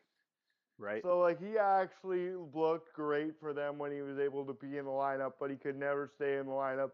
He was running into that at the end of his time in Calgary. Vancouver took the risk. He he didn't manage to stay healthy. I'm pretty sure he's done now. That's a guy who, when he was in the lineup, was a real impact player. uh, offensively, physically, defensively, and unfortunately for Calgary, he just didn't have the long or not for Calgary for Vancouver. He just didn't have the longevity, and and that's kind of left a hole in their lineup. If he's in their top six and Nils Hoglander is on their third line, then their team is a lot different. Yeah, and he's a good character guy that's been around the league for a long time, and it's that that is hard to lose a guy like that, especially when yeah, your core you is so young. guy. Yeah, you lose, a, and he wasn't that old. I'm pretty sure he was 28 or 29. So you hope you have him for a couple more years, and you you like what he brings because there's not a ton of players like that in the NHL right now. So Yeah, that is a tough go, and I think it does get overlooked a little bit. All right, and how about we round out the league with uh, Ottawa? Uh, do you want to start, or you want me to start? Sure, I can I can start. I think All right. Ottawa Ottawa is right where they need to be. Um, they moved out some older guys at the deadline. They got some more uh, draft picks. I think it was smart of Ottawa that they got mostly draft picks for next year, not this year, um, because they've they probably looked at the development path and went, well, players haven't been playing this year. Who knows what we're going to get? So let's look forward to the year after this year and um, try and get some get some high draft picks there. They drafted a bunch in the last draft too, right? So a bunch of high draft picks in the last draft. I think that Ottawa is in decent shape. The hardest thing that they're going to have to do is figure out how much to pay Brady Tkachuk because he's been really an all star for them this year, and he's a UFA at the end of the year, or may, maybe an RFA. Um, so he's going to want a payday, but I think if you're Ottawa, he's your star player. You give him that payday, and keep filling in the pieces around him. You've got a lot of young guys developing, and I don't think they're in a bad spot. If I'm Ottawa and I want to build a fan base that's stronger than one we've had previously, Tkachuk is the perfect person to be captain. Yep. I talked about this once already uh, with Monahan that he had the opportunity to be that kind of player that Canadian fans love and embrace and respect and wear on the back of their jersey, even if you're a 45 year old man. Brady Tkachuk is that player. And um, those kind of players fill the seats, and I think he's their captain. Uh, obviously, Timothy Stützle has a shot at that spot, uh, but you got to give him a little more time. Yeah. I think he's also a little more quiet. Might be an all right assistant captain. Let Tkachuk have all the heat. I think he can handle it, which is big. Canadian media, you're going to say that it's Ottawa. It's not as big of a deal, but still Canadian media. Tkachuk, we've seen him do the interviews. He gets up there and he laughs and he says he's going to play hockey. To me, that's the kind of guy you need. Perfect guy to bring in fans, but also be able to handle the media pressure. Like you said, Calgary's exactly where they need to be. They have some really good players coming in. Uh, Jake Sanderson's still going to be a little bit by the sound of it, but it's a great pick. They got two high picks in this last draft. Stützle looks like he should have went second overall. They get him at three. Uh, Byfield still has time to change that narrative, obviously, but uh, Ottawa is is looking really good, looking like they made some great decisions. I I love DJ as their coach. He really embraces the kind of team they have and tries to coach them uh, the way they need to be coached to be successful. They're a young team and they're managing to to play and to they might not uh, they might not win all the time, but they're not getting blown out of the water every night, and uh, they're making other teams compete. And there's a lot of prospects pushing through the system, but these kids that got the NHL experience this year, they're learning fast, and they might make it hard for other guys to push their way in. Yeah, I think that they're they're a team that has since bringing on some of these young guys really started to build an identity because they they really tore it down. They went through a few really rough years with in Ottawa where and I mean they're still in that stage right now, but things are really looking up for them. I love that they snagged Victor Mete too. Yeah, and I think he's he's another young, really skilled hockey player that is going to fit into this lineup well. I could see him really progressing there.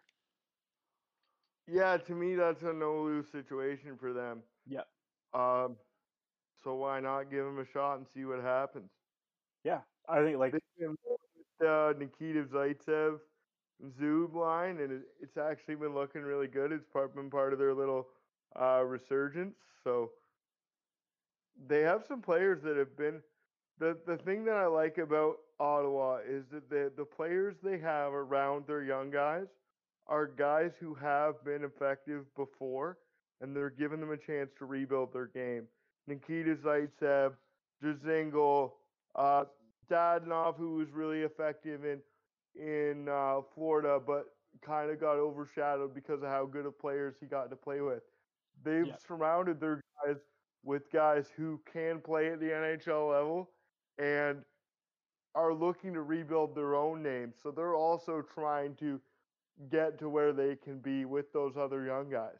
And I think that's going to be great for their culture. Everybody's trying to get back or get up to where they can be as an NHL player. Yeah. And it, it like it really looks like that team is just having a whole lot of fun. like that's they're just going out playing hockey, goofing off. They're you see them laughing. They're they're having a good time, and it's fun to watch players have fun. Yeah, uh, yeah, I 100% agree with that. People uh, go on about James Reimer all the time and his little bit of time with the Leafs, but with all the goalie problems they had, you know, seeing that guy in there smiling, loving being a Toronto Maple Leaf every night was pretty refreshing. And the Ottawa fans need that same thing. They've had a tough go. They lost Karlsson. They lost Mark Stone. That team went to the Eastern Conference Finals, and they it's blown up. Yeah, That must break your heart into a million pieces. So they need something to get excited about. And the culture and the vibe and the excitement and like you said, the smiles and, and the energy, that's exactly what you need to inspire uh, your fan base that there is a future. Yeah, I think that just about wraps up our uh, trade deadline talk and what comes next for the bottom three talk. I guess is what we'll call that one. So to end the podcast, we've got our second edition of Hall or Has Been.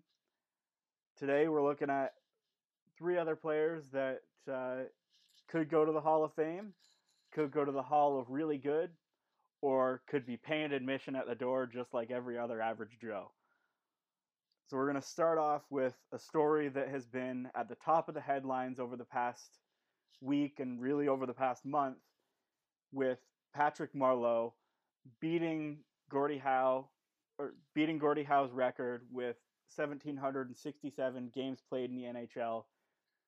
It's a huge record really, like that's that's a lot of games played.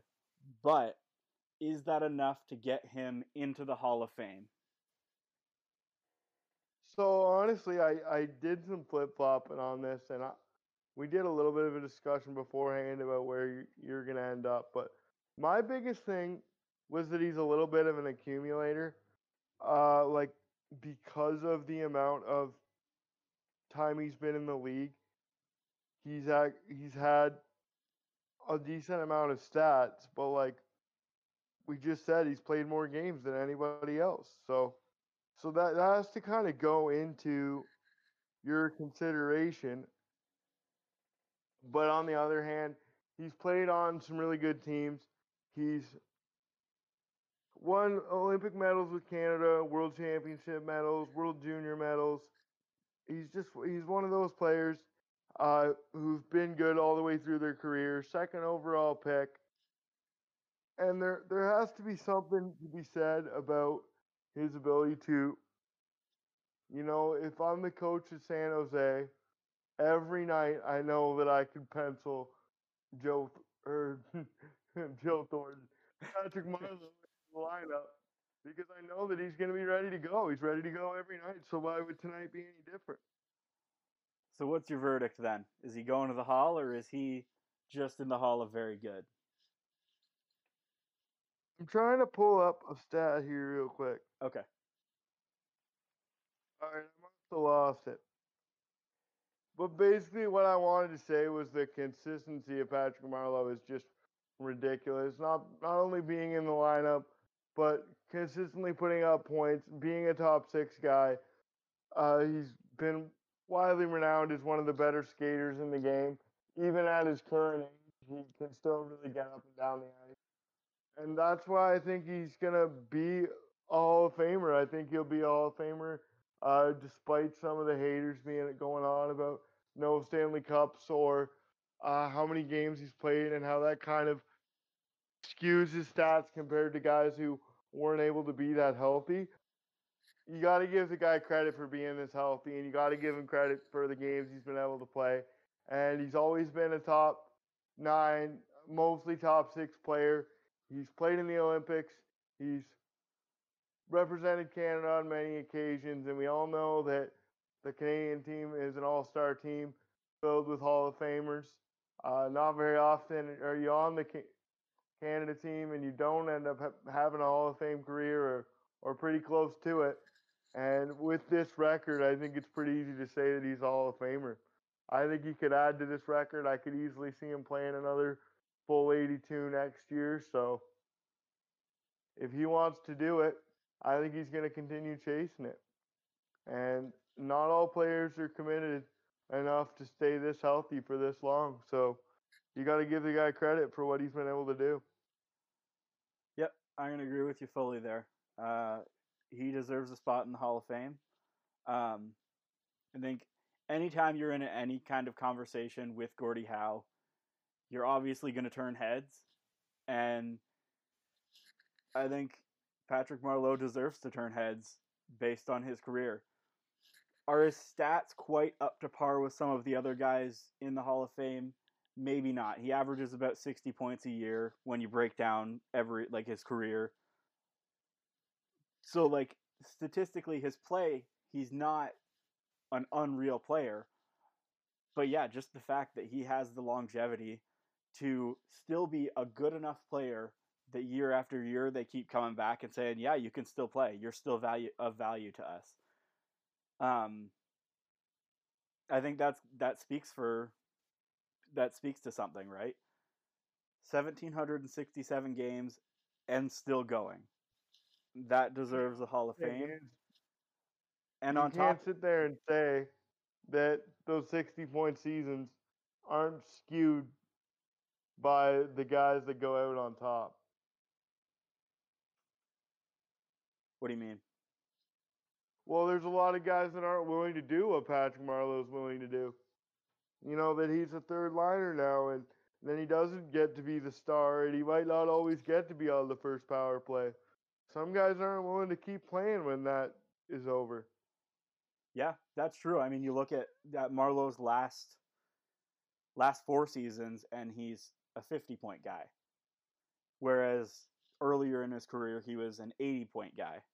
So like it, yeah. yeah, you're right. I see what you mean there. By so if he if if he ends it when he's a 80 point guy, does that make him more of a Hall of Famer to somebody because his averages are better? Like I, I think you you're kidding yourself with that.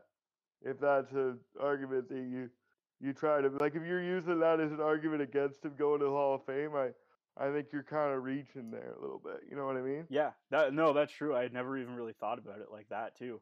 I mean, I'm I've put him in the Hall of Fame anyways, but um, but yeah, no, that I never thought about it in that sense of like, yeah, sure, he's an accumulator over the long term, but he's still at one point in his career put up similar numbers to those guys that are in the Hall of Fame. Yeah, um, and a lot of those guys weren't willing to do what he's doing now, or couldn't do what he's doing now. And to me, that deserves some respect too. Yeah, and I think not even just the fact that he's played in the league for so long, but he also is fourth highest in the Ironman streak with 800 almost 900 games played nonstop, like without missing a game for anything. Um, and that's crazy. I can't even go to work like for three months straight without taking a sick day just because I feel like not going to work for a day. Like that level yeah, of yeah, and you figure what he's putting his body through every day. yeah, like it's it's unreal when you think about it as a job. If you're going to a job every day, you deal with a level of exhaustion just by going to work, and he's going and skating miles and miles every night, basically. So, yeah, I think you can't say that he didn't play injured at some point too. Like I think you're crazy to think that. Oh, absolutely. I think he just he, he just powered through. Yep. So he's a guy that deserves his place, and I think he's earned his place in the Hall of Fame. Yeah, I think you're right. I 100% agree. Uh, hopefully it's a little while till he gets inducted because he keeps playing. Yeah. Yeah, I'll be surprised if he doesn't play next year. Yeah, I would agree. All right. Like I was saying to somebody the other day, I think uh, he can play for the Sabres for five more years if they keep playing like this. yep. He probably could. and be on their second line. So we haven't talked about baseball in a little while, little while, but we're well into the season now. The Jays have had a chance to play a little bit, but one guy that we haven't seen in the Jays lineup yet is George Springer. So George Springer is has a career in the um, in the major leagues. He's obviously still got that cheating scandal hanging over his head, but do you think he's going to the Hall of Fame, the Hall of Very Good, or is he paying admission like you and I?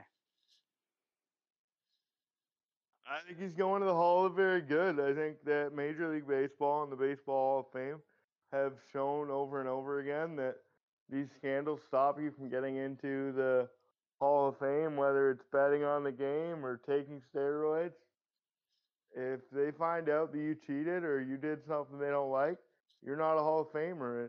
I think he's got the stats, and if he goes to Toronto and does what uh, Blue Jays fans think he could do, he's well on his way to being a Hall of Fame level player. But the president just shows that there's no way that he's going to be in the Hall of Fame. Uh, maybe we'll see that change. Maybe uh, something will change and some steroid era players will get in. Uh, part of me thinks they should because for every high level player that got caught, there were a gazillion players that didn't get caught, and those players had to play against other players doing steroids. But with the president set right now in the Baseball Hall of Fame, it's really hard to see him get into Cooperstown if if that's the thing they're going to take and they seem to be on their high horse with stuff like that so i'm pretty sure you're not going to see him uh, get inducted into the hall of fame which is going to be a shame because i think hall of famers help this sport grow no matter what sport Yep. So and I if he went into the hall of fame wearing a blue jays hat uh, there aren't very many of those so that would be be huge so it's going to be a missed opportunity it would be cool to see him go in with a Blue Jays hat, but I don't think he's going in regardless of the cheating scandal. I think he's a great player, but he doesn't have the pedigree to be a Hall of Famer, even if he hadn't cheated or hadn't been part of that cheating scandal. I don't want to say that he specifically cheated because I mean I guess he did, but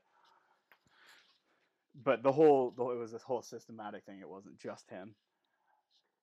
But yeah, I don't think that he has enough of a push right now, anyway, in his career to be in the Hall of Fame. I think he's in the Hall of Very Good. So I mean, he's he's won two Silver Slugger awards, and he's been a World Series MVP. Which obviously that's not something just to to shrug off and laugh at. Those are big accomplishments, but that's about all he's done. Like he hasn't been a league leader year over year in in stats. He hasn't been yeah, Oh, like oh, he okay. hasn't he hasn't been the best player in major leagues ever, really, in his career. He's been a really good player, but I don't know if he has the stats right now to go to the Hall of Fame. That being said, if he comes into the Jays and the Jays are carried to a title or to a championship, then maybe that changes. Maybe he is eligible for the Hall of Fame. But I'd say as it stands right now, even without the traditional the traditions dictating that cheating voids him from the Hall of Fame anyway, I don't think he would make it based on his stats. But he's definitely in the Hall of Very Good. Yeah, I 100% agree with that. Um, I think that the one thing that might get overlooked a little bit is he's not necessarily out of the prime of his career. Like, assuming he gets healthy, he could have some of his best career years as a Blue Jay, and that could change this conversation entirely. Definitely. But even then, uh, even then, I'm not really sure about the scandal and how that all works out. Uh, obviously, everyone on that team had something to do with it. Like you said, it wasn't just him, but none of them spoke up and said this isn't right. And I don't think any of them would would have, would have wanted to been on the teams that were playing against them.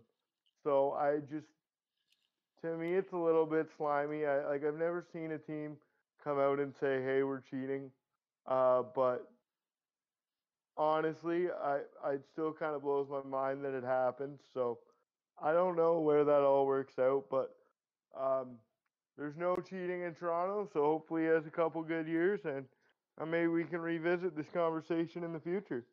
Yeah, uh, that's definitely true. Like he's not at the end of his career yet. He still has a chance to make even more of an impact on the league, but I, I do think that regardless of how much of an impact he makes on the league, there will be that shadow over his name.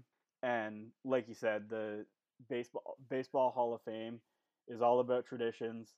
None of the um, steroid players have gotten in, and I don't know if I see that that changing anytime soon. No, I like I said earlier, I'm a little on the fence about whether they shouldn't be let in because I think there were a lot of players who weren't good enough to get tested that were also on steroids, but they weren't the best of the best. Uh, but yeah, it's it's a sticky situation, and if baseball continues to stay on their high horse type uh, theory about it, then Springer doesn't have a chance. Yeah. And I'll I'll let you introduce our last Hall or has been player for this week.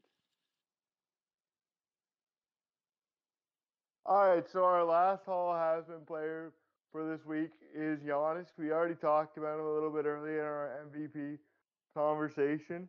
Honestly, this one really kind of put me in a weird position, but I'm gonna say Hall of Famer. Uh, Uh, like I was saying earlier, his game isn't super well rounded, but if you can win an MVP without a well rounded game, that really speaks to your ability at doing what you can do on the court. There have been a lot of players that were effective in only one area and have managed to be Hall of Famers. Uh, Shaq was unstoppable in the paint, Hall of Famer. I honestly think that's kind of Giannis's projection. I think there might be some people who say, you know, that he wasn't super well rounded and this and that, but once he got to his MVP level ish, he's been really consistent. Like he does what he does every year since he started to kind of understand the MB- NBA. Like he gets his rebounds, he gets his points every night. And it doesn't look like it's slowing down. And he's not on the best team in the world, so you can't say that his stats are uh, anyway inflated at this point. And it doesn't look like he's about to slow down. So I think he's a lock to be a Hall of Famer.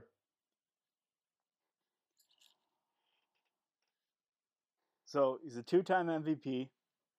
He's the 2020 Defensive Player of the Year. He's a five-time All-Star, one-time All-Star MVP, and the 2017 uh, Most Improved Player. But there's one thing he's missing, and that's a ring. I'm wondering if that will play against him. So for me, I'm going to put him in the Hall of Very Good. And I know I'm probably a dumbass saying that because I'm sure there's people in the Hall of Fame that don't have championship rings. But if I were to look at it right now, I've got him in the Hall of Very Good just because he hasn't been able to to get to that next level and win a championship. I think he's in his prime of his career right now, and if he's going to do it, it probably sooner rather than later. But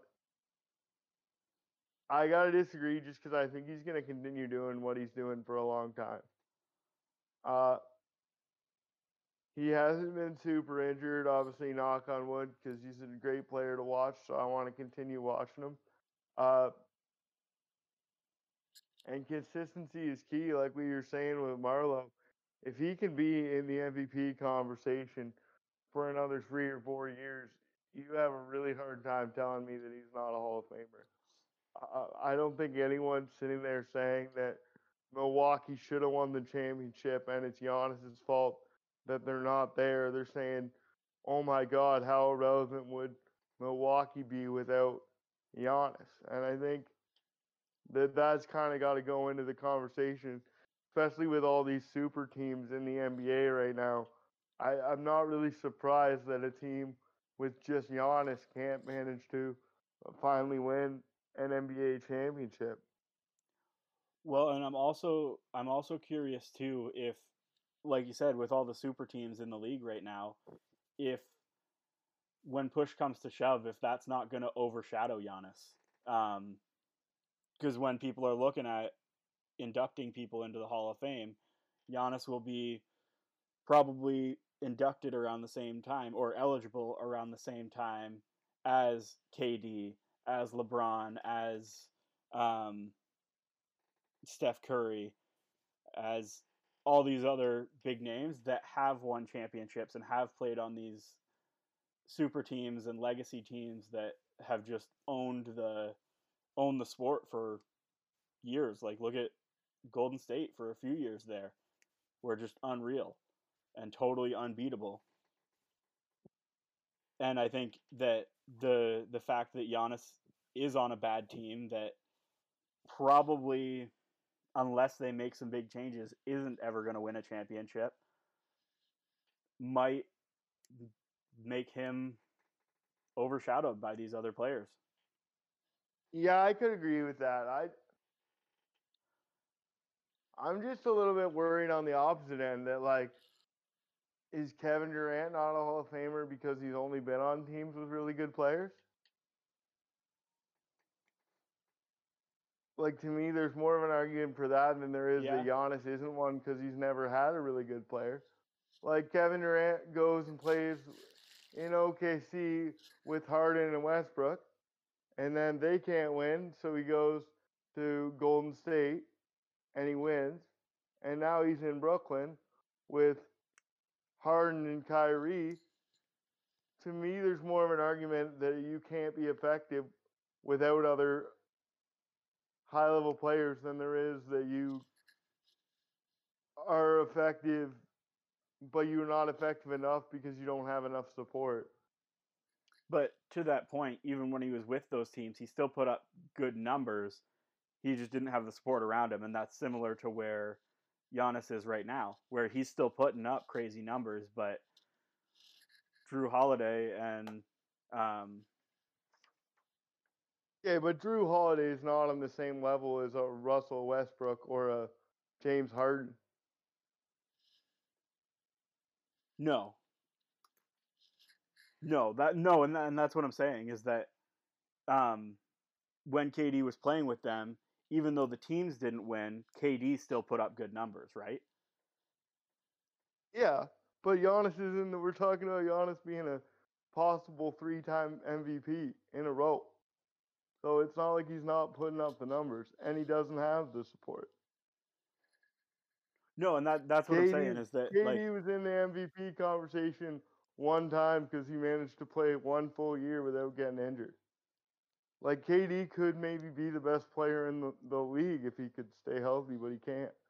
Giannis is healthy every night, that's and true. he can't even shoot a three pointer, and he has more points than most people. Yeah. Like he can't shoot a three pointer. Like Steph Curry only shoots three pointers. Like not only, I guess, but like but mostly, yeah. Yeah. yeah, like this is like he's getting one extra point for every shot that they both if they both take the same amount of shots.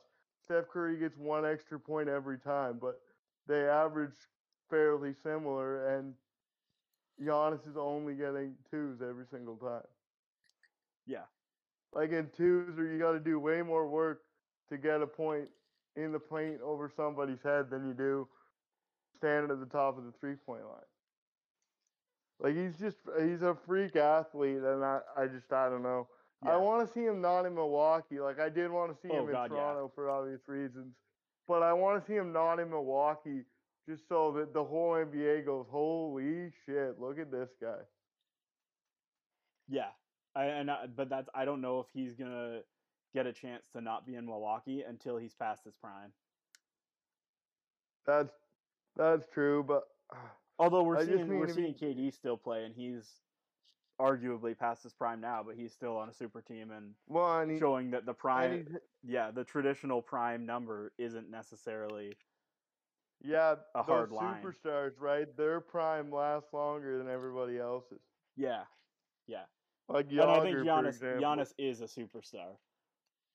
There's no question about that. He is a superstar player. He's just not gonna have I think Giannis could be a superstar in any sport he wanted. Like maybe not baseball because that's a pretty niche one, but like, can you imagine that guy as like a tight end or a wide receiver? I'm put him on skates.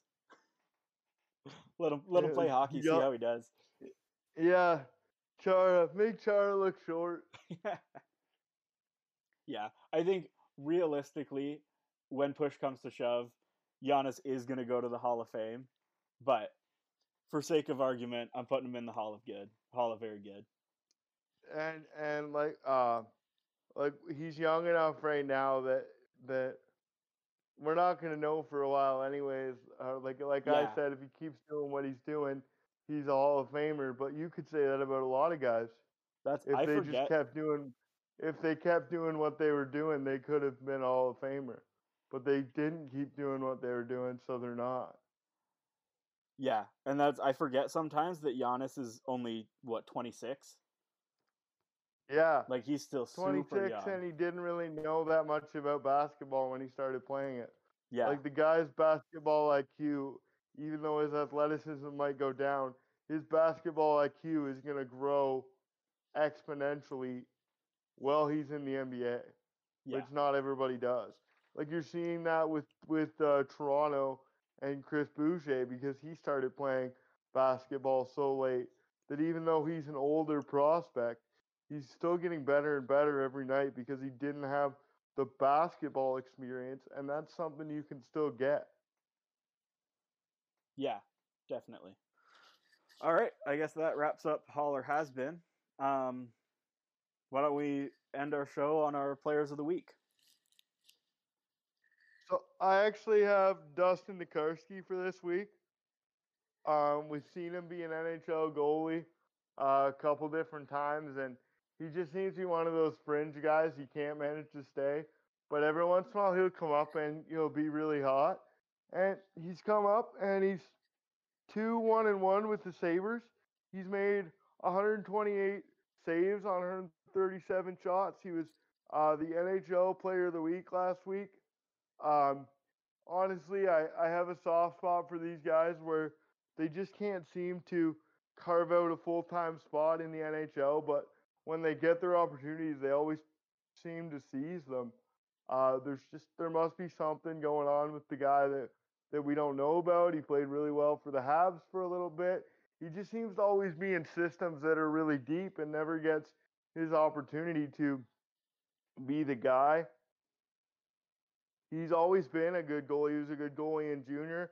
Uh, if I remember correctly, he played for Team Canada in the World Juniors. So he's just one of those players. Uh, it's difficult for a goalie. There's only 31 teams and there's only two spots, and not every guy is built to be a backup. Some guys are better as AHL starters playing every night. Um, so you got to give the guy credit. The Sabres have been taking a lot of heat all year about being bad. He comes up, he goes 2 1 and 1, he makes a lot of saves. Uh, as a journeyman, you got to be happy for the guy. So that's why he's my player of the week. Yeah, and I mean it's a perfect opportunity for him to come in and show what he's got now with the Sabres because depth doesn't matter. They're already out of the playoffs. They can let these guys come in and just play some hockey. Yeah, exactly. 100% agree with that. Yeah. All right, my player of the week is I'm going with uh, Andrew Wiggins. He just played or just got his 10,000th career point. He's only the second Canadian to ever do that behind Steve Nash. And I think that's a, a huge accomplishment for him. And he managed to do it in four less seasons than it took Steve, Steve Nash to get to 10,000. So good on him. And that's a it's a big accomplishment and proud Canadian. Yeah, you gotta love it when Canadians are successful, and especially in a non-traditional Canadian sport. Uh, Andrew Wiggins has had kind of an up and down career. There was a lot of hype around him, and he's never really found a spot where he was super comfortable. And he seems to be uh, fairly comfortable in Golden State. If they get healthy, um, I think you'll hear a lot more about him. And uh, guys in basketball uh, that have made it as long as he have tend to have decent length careers. So he's only uh, going to go up from here. So congrats to him. That's a big milestone. Doing something only Nash has done as far as a Canadian basketball player is, is a huge accomplishment. Yeah, and I remember he when he got drafted. I think I was in high school, and I guarantee that he's been an inspiration to other Canadians. So hopefully there'll be more um, Canadian players getting hitting that ten thousand point mark because that's that's huge. Yeah, and I think there's a lot of good young Canadian players coming through right now. So I think uh, we're probably going to see more of that uh, coming down. I really like RJ Barrett, and uh, yeah. obviously there's lots of good Canadians right now. So uh, that's exciting, and hopefully it continues to uh, progress as far as Canadian basketball. All right. Thanks for listening to episode 11 of The Fanalysts. Um, took a big break, but we're back. Hopefully, we'll be back to the, our weekly routine again. Hope you enjoyed the show. Um, yeah, make sure you give us a follow on all of our social media. It's uh, T Fanalysts on Twitter, at the Fanalyst Podcast on Instagram, and or maybe. Hang on, now I gotta check. Shit, it's been too long. yeah, we're at the Fanalyst Podcast on Twitter, or at fuck, at the Fanalyst Podcast on Instagram, and at the Fanalyst Podcast on YouTube. I think. Give us a follow. Hope you enjoy the content, and keep coming back for more. Yeah, see you guys next week.